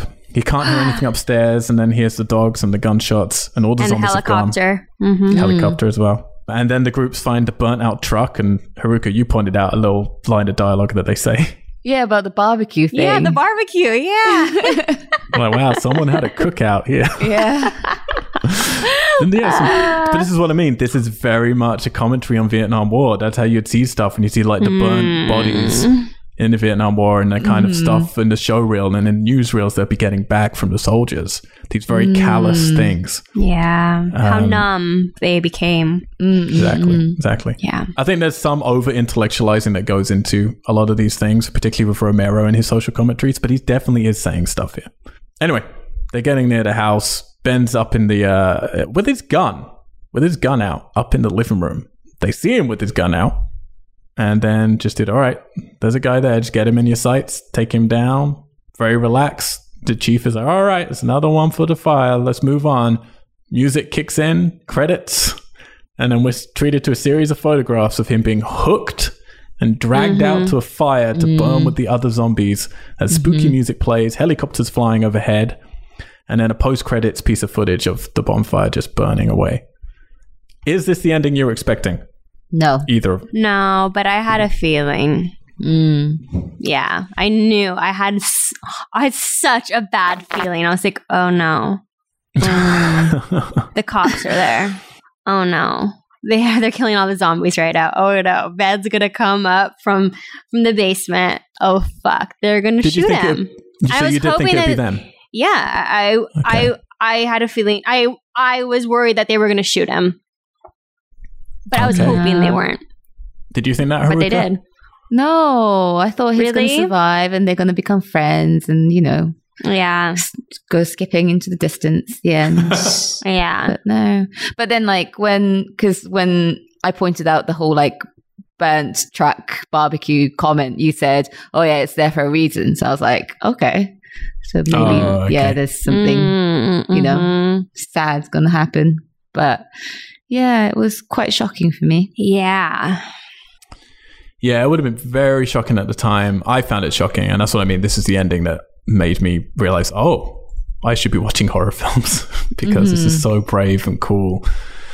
And it's an ending that's very hard now. I'm always interested if people mm-hmm. can see this coming or not, because you get to an end of a film nowadays and you're totally open for, well, if it looks like there's going to be a happy ending in a horror film, something bad's probably going to happen. Mm-hmm. Uh, but this is really the start of that.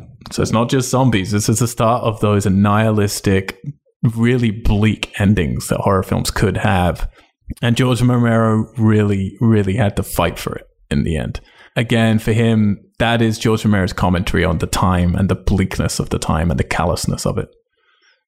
Sorry, Christina, what are you going to say? Oh, no, no, no. I didn't hear really what you said at the end because you, I don't know. I lost connection. Very interesting. It was very interesting.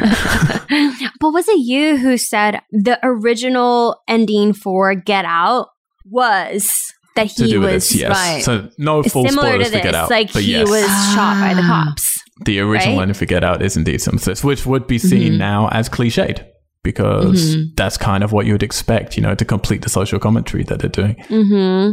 Yeah, and this was the film that started that kind of trend, I guess, or just the braveness that you could have. But it was very hard for this film to influence anybody. So I'm going to tell you before we get your opinions and I'll wrap up on this film, I'm going to tell you a little bit what happened after they made this film. It took them a long time to shoot it. They had to keep coming back. They came back in different se- seasons of the year to keep shooting it because they were making it up as they went along. When it did eventually come out, there's been a bunch of alternate versions, by the way. None of them are worth watching, but the original. They colorized it mm-hmm. three different times. There's a green zombie version from the 80s, a human colored zombie version later on. I think it's a blue colored version done by Oh my 20th God. Century Fox. There are loads of cut versions. Even when it's still shown on TV nowadays, there are still this film's still cut down for the violence in it. But the, yeah, there's also a 30th anniversary edition from Anchor Bay, which removes 15 minutes, 15 minutes, and then adds a new 15 minutes of footage shot that George Romero had nothing to do with. Bizarre. It's so weird. I have seen this many years ago. They try to explain where the zombie attack that attacks Barbara came from. So you start off with like the funeral for that zombie in that graveyard. Uh, you get a TV interview as a priest from this new beginning. That's an attack. You get some other zombie scenes and a new ending where a TV reporter goes to the medic center to visit the priest from the beginning of the film who has survived his zombie attack. And he claims he was chosen by God and he claims the zombies are demons from hell and that all dead bodies should be crucified. And that's where it ends. It's Wow. really bad. And they're trying to cut in this new footage from 30 years later into the film. It's a very strange experiment. No idea why they did it. So yeah, this For is the only version. They did it for money? I guess so. I guess so. But well, I'm going to tell you how they could do it. So this is the interesting and very sad story of the post production of this film. They finished the film and then they went out to try and get distribution. Now, while they're literally driving with their finished cans of film uh, to try and get distribution, Martin Luther King on the radio comes over that he's been assassinated. So suddenly they get very worried about the politics of their film, about everything that's happening with Ben, and whether or not it's going to make it an impossible film to sell. Now, they did have trouble. Columbia were interested. They held on to it for a while and then eventually turned it down. They said that they wanted to change the ending. And George was like, nope, fuck you guys. This is our movie. Interviews with George Romero, by the way, are fantastic. He is such a wonderful character, and he's just so relaxed about it all. He's like, "What are you talking about? It's not a movie. We're not doing a movie. We're not changing the ending." So then they went to American International Pictures, and they said that they wanted it, but they also said you have to change that ending. And George is like, "Well, we're not changing the ending." And they regretted that for a while because then it took them ages and they couldn't get distribution until eventually they hired a sales agent and they did manage to get a deal with Walter Reade Organization. And they were waiting for, uh, you've got to change the ending, but they were fine, fine with the ending. So it was released mostly in drive in. So you have to remember this is like the drive in double bill exploitation era. And it was treated as a grindhouse exploitation movie. Right. So it, it was shown alongside movies that were made to shock with violence and sex. but they weren't that explicit because it was the 60s. But that's what it was chucked into, were these dirty, no artistic integrity, like no commentary. They're just there to titillate films. Uh, Variety reviewed it. They called it an unrelieved orgy of sadism, which cast serious aspersions on the integrity and social responsibility of its makers. New York Times reviewed it. Said it's a grainy little movie acted by what appear to be non professional actors who are besieged in a farmhouse by some other non professional actors who stagger around stiff legged, pretending to be flesh eating ghouls. That was their entire review, by the way. Wow. That was all. Reader's Digest warned people away from it, claiming if it's ever watched, it will inspire cannibalism. what? oh my god, it's so stupid. And Roger Ebert absolutely hated it. It's on his list of most hated films of all time. It did so well on the exploitation market that it became the ex- exploitation film of the month.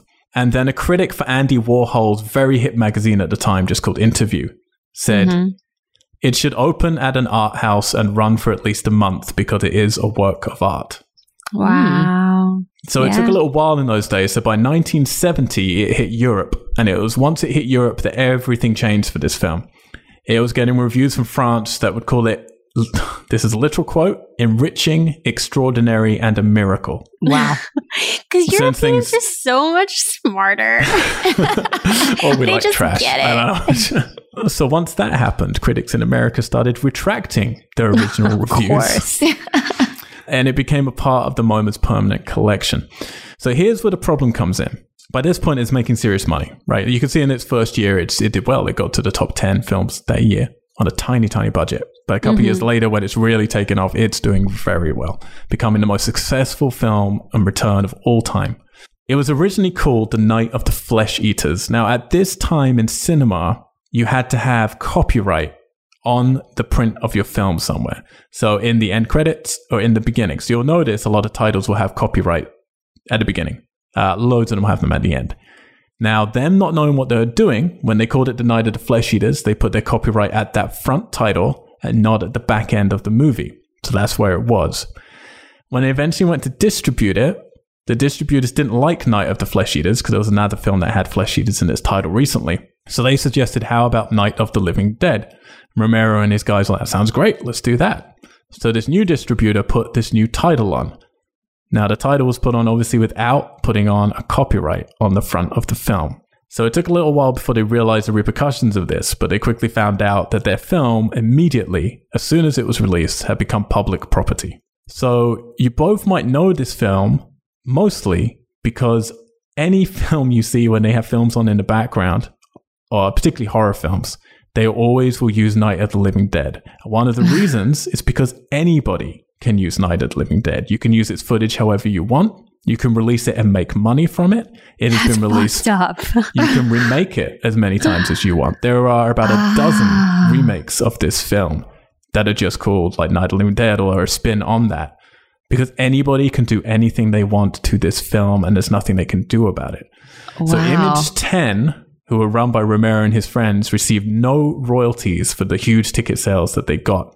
Oh. Wow. And when they attempt to sue the distributor, Walter Reade filed for bankruptcy. So they didn't even get that. That's It wasn't so until- horrible. It is a very, very sad story. And it's haunted a lot of them. They've been fighting it for decades. It's defined their life, some of them. Romero yes. moved on. He eventually was like, okay, I'm going to make Dawn of the Dead and did its own thing. Mhm. But it wasn't until March the 1st, 1989 that this rule changed and you no longer needed to have a copyright notice on your film. But it's very, very sad. And it Yeah, meant that that's this movie that they should have made That's tens of messed up. millions. And for me, it's just kind of like, well, as a distributor or as a cinema house, how would you not just think, well, these people need them, like, deserve the money? That was a stupid mistake. But Mhm. people Yeah. are greedy, and people weren't giving them, and didn't give them any of the money. Mm. They didn't care. That's fucked up. wow. so they made basically nothing on the biggest film of all time. For a long time. Wow. Oh, That's ridiculous. I would be so angry. I'm so angry for them. Mm. Again, you They watch these so interviews, they got and so it's screwed wonderful. over. You see the Oh. ones who are really in pain about it. They're even standing in Mhm. like the place where it should have been filed and where it went wrong. But you see Romero Oh. with it, and he's like, "It was a stupid mistake." he's like, "Yeah, we're kids. We didn't know what we're doing. Stupid I mistake." guess what would you rather have? A successful movie, you know, or Mhm. I don't Successful know. Successful movie and money. Yeah, both would be nice. Wow. I mean, it's such an Mm. iconic, you know, Yeah. genre defying Oh. film. And they didn't make any money from that. Basically, no Mhm. money. Yeah, I mean, they made That's some, but not like from the sales of it, but not from the ticket prices, and particularly Wow. once it got abroad to Europe and stuff, they were pretty much fucked. Pretty much. Fucked.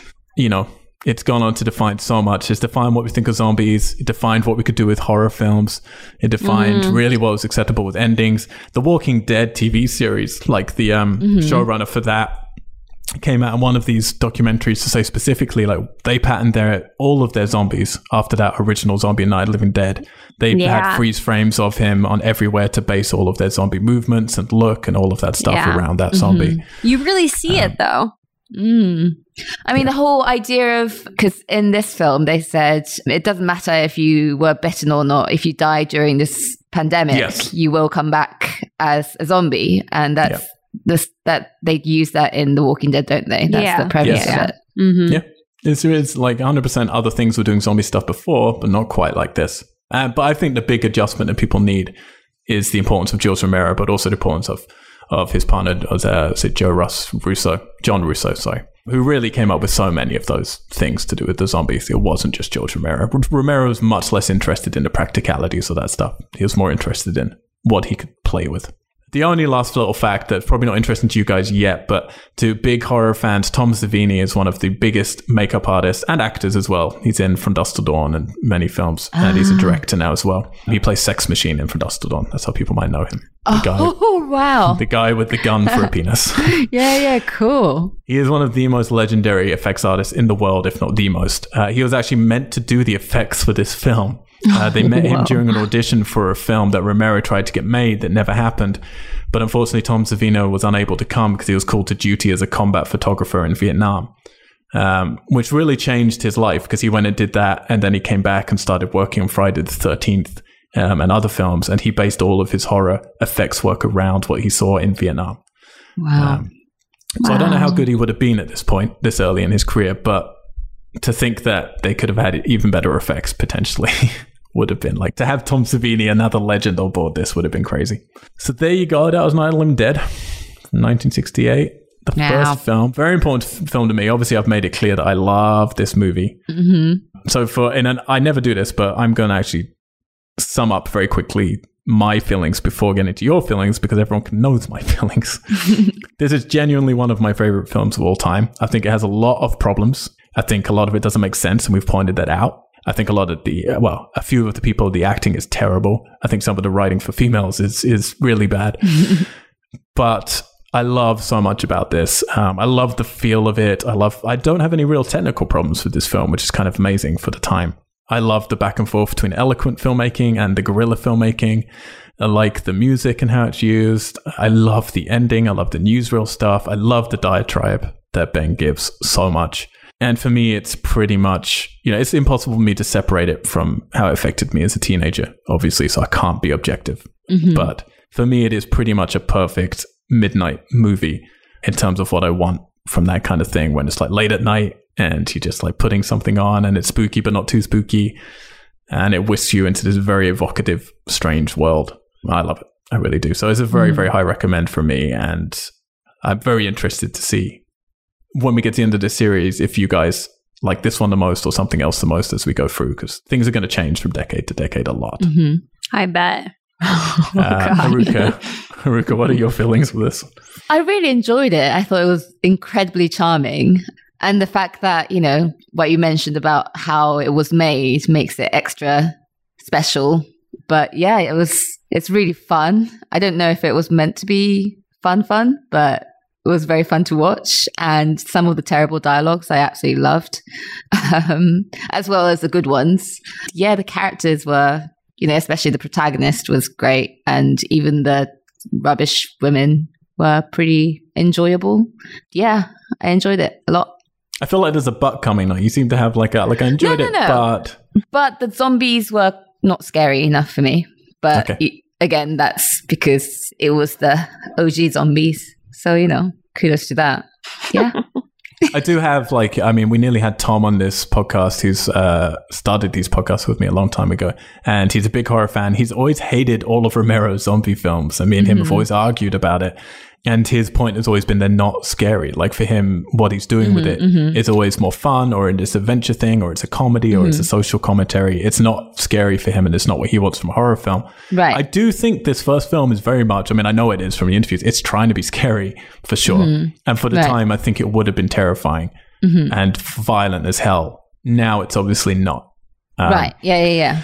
So I appreciate that is a problem with this first one of like, does it work in a different way when you're not going to be shocked by it anymore? hmm I think it's a definite must see. Definitely. it, it's a definite must see. I wish I was able to watch it with some friends. I think it would have been a lot more fun to point out all the weird things that happened and talk about it while it was happening.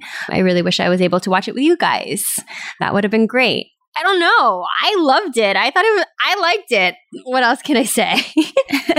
So where? Okay, so knowing George Romero's going to go away from horror after this, and he's going to he actually did some films that you can't even buy ever. They were never released in VHS. He did like a weird romantic film after this, hmm and then we're going to return to him with the Crazies because that is a film he did between. But the next real one in the series is Dawn of the Dead, which happened in the seventies.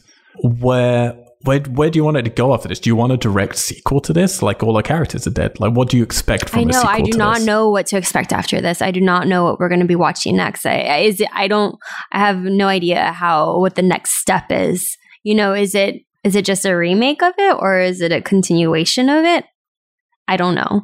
Do you think So you'd want to tell. remake it? Because I know some people do feel like with Romero, like Uh, obviously no, your I hands are tied with this one. I wouldn't want to remake it. I I think it's perfect as it is. It was so interesting. It was so much more interesting than I thought it was going to be, and it, it hit a lot of things that really shocked me. You know, with the you know him with Ben being killed by the cops, with all Shooting the the white guy. yeah, all of that stuff. Um, Judy's it really. acting. I mean, I know. I guess it, I I know you say that he, he wasn't trying to say anything by it, but he he really it really does say something.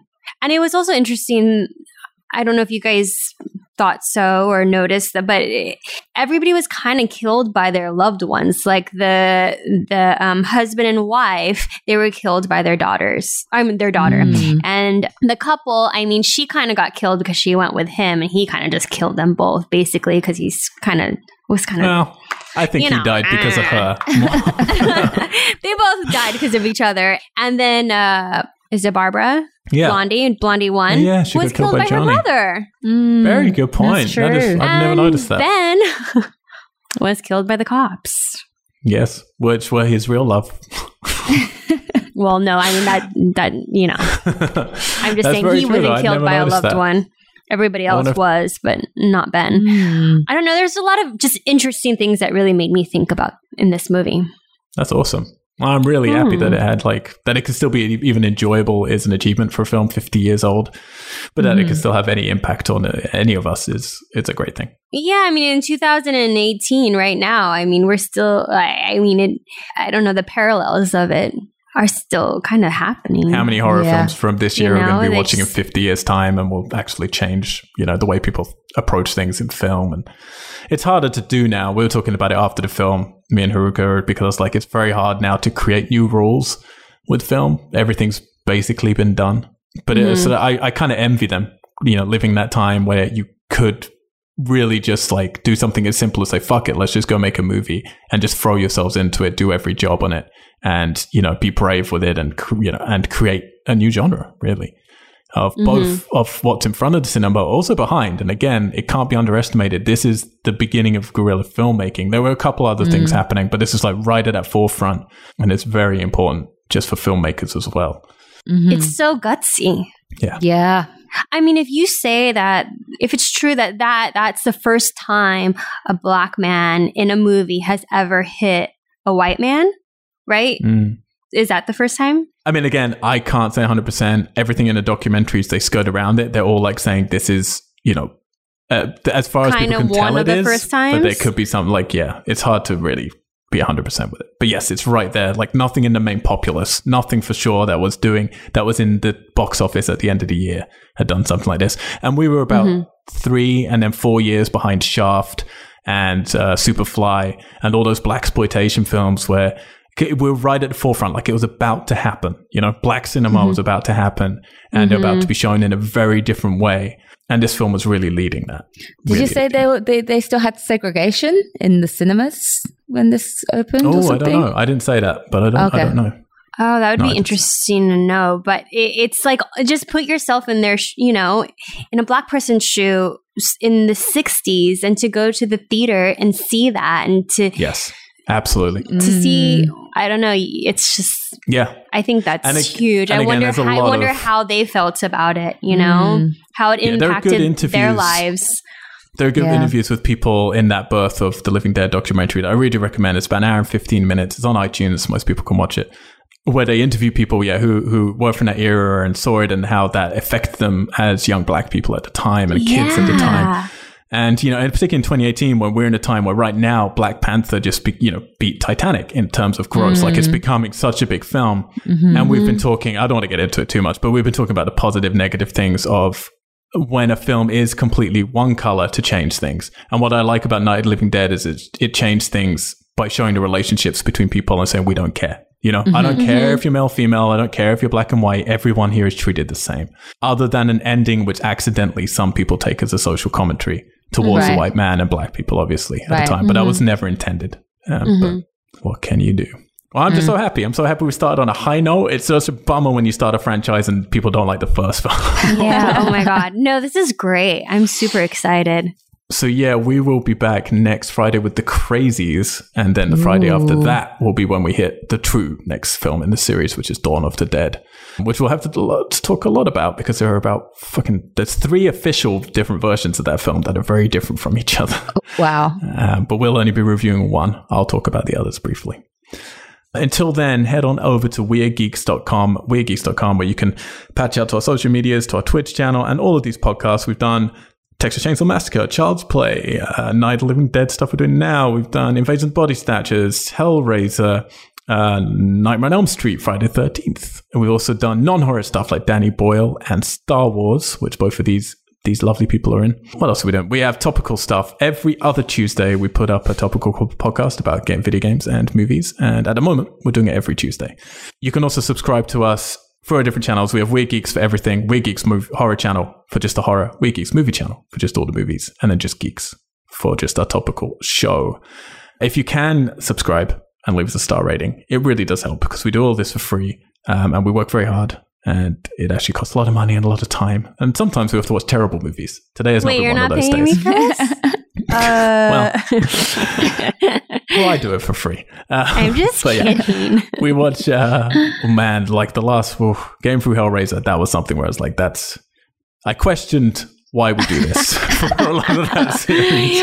I mean, honestly, some of the Star Wars stuff that you put me through, I did question. what did I do? You had to do the animated movie uh, as well. oh, the animation. Oh, God. Don't even. Oh boy. Don't remind me. Uh, so it really does make a difference if you can subscribe and rate. That's you know it's it's free for you. It takes thirty seconds and it really helps us out. But thank you very much for listening. I've been Al White, and you can follow me on the social medias as Mr. Al White, M I A L W H I T E. What about you, Haruka? How can people? I am Haruka.haruka on Instagram and haruka.abe on Twitter. Christina. Hi, bye. I am at underscore hi Christina on Instagram, and I think it's the same thing on Twitter. Yeah. you tweet much? I don't tweet much. I sometimes I retweet political yeah. stuff like once yeah. in a while when I'm on it. but yeah, I don't mm, I don't do much on there. You both have good Instagrams though, so that makes up for it. That's fine. Eh. It's fine. your Insta, your Insta stories, Christina. They're what? all nothing. What? Tell me. They're all what? I would like to know no, what you think. You got a good variety of Insta stories. Uh, either what? like beautiful places that you're going to or cool parties that you're going to. They seem to be like the two juxtapositions. Oh, your dog. Quite a lot of your dog. I mean, everything else I don't think anybody wants to see. No, that's true. Parties, beautiful places, and Groucho. That's yeah. It. That's fair enough. That's fair enough. Thank you very much, everyone, for listening. We'll be back next Friday. Until then, we are out. Geeks. Geeks. Geeks.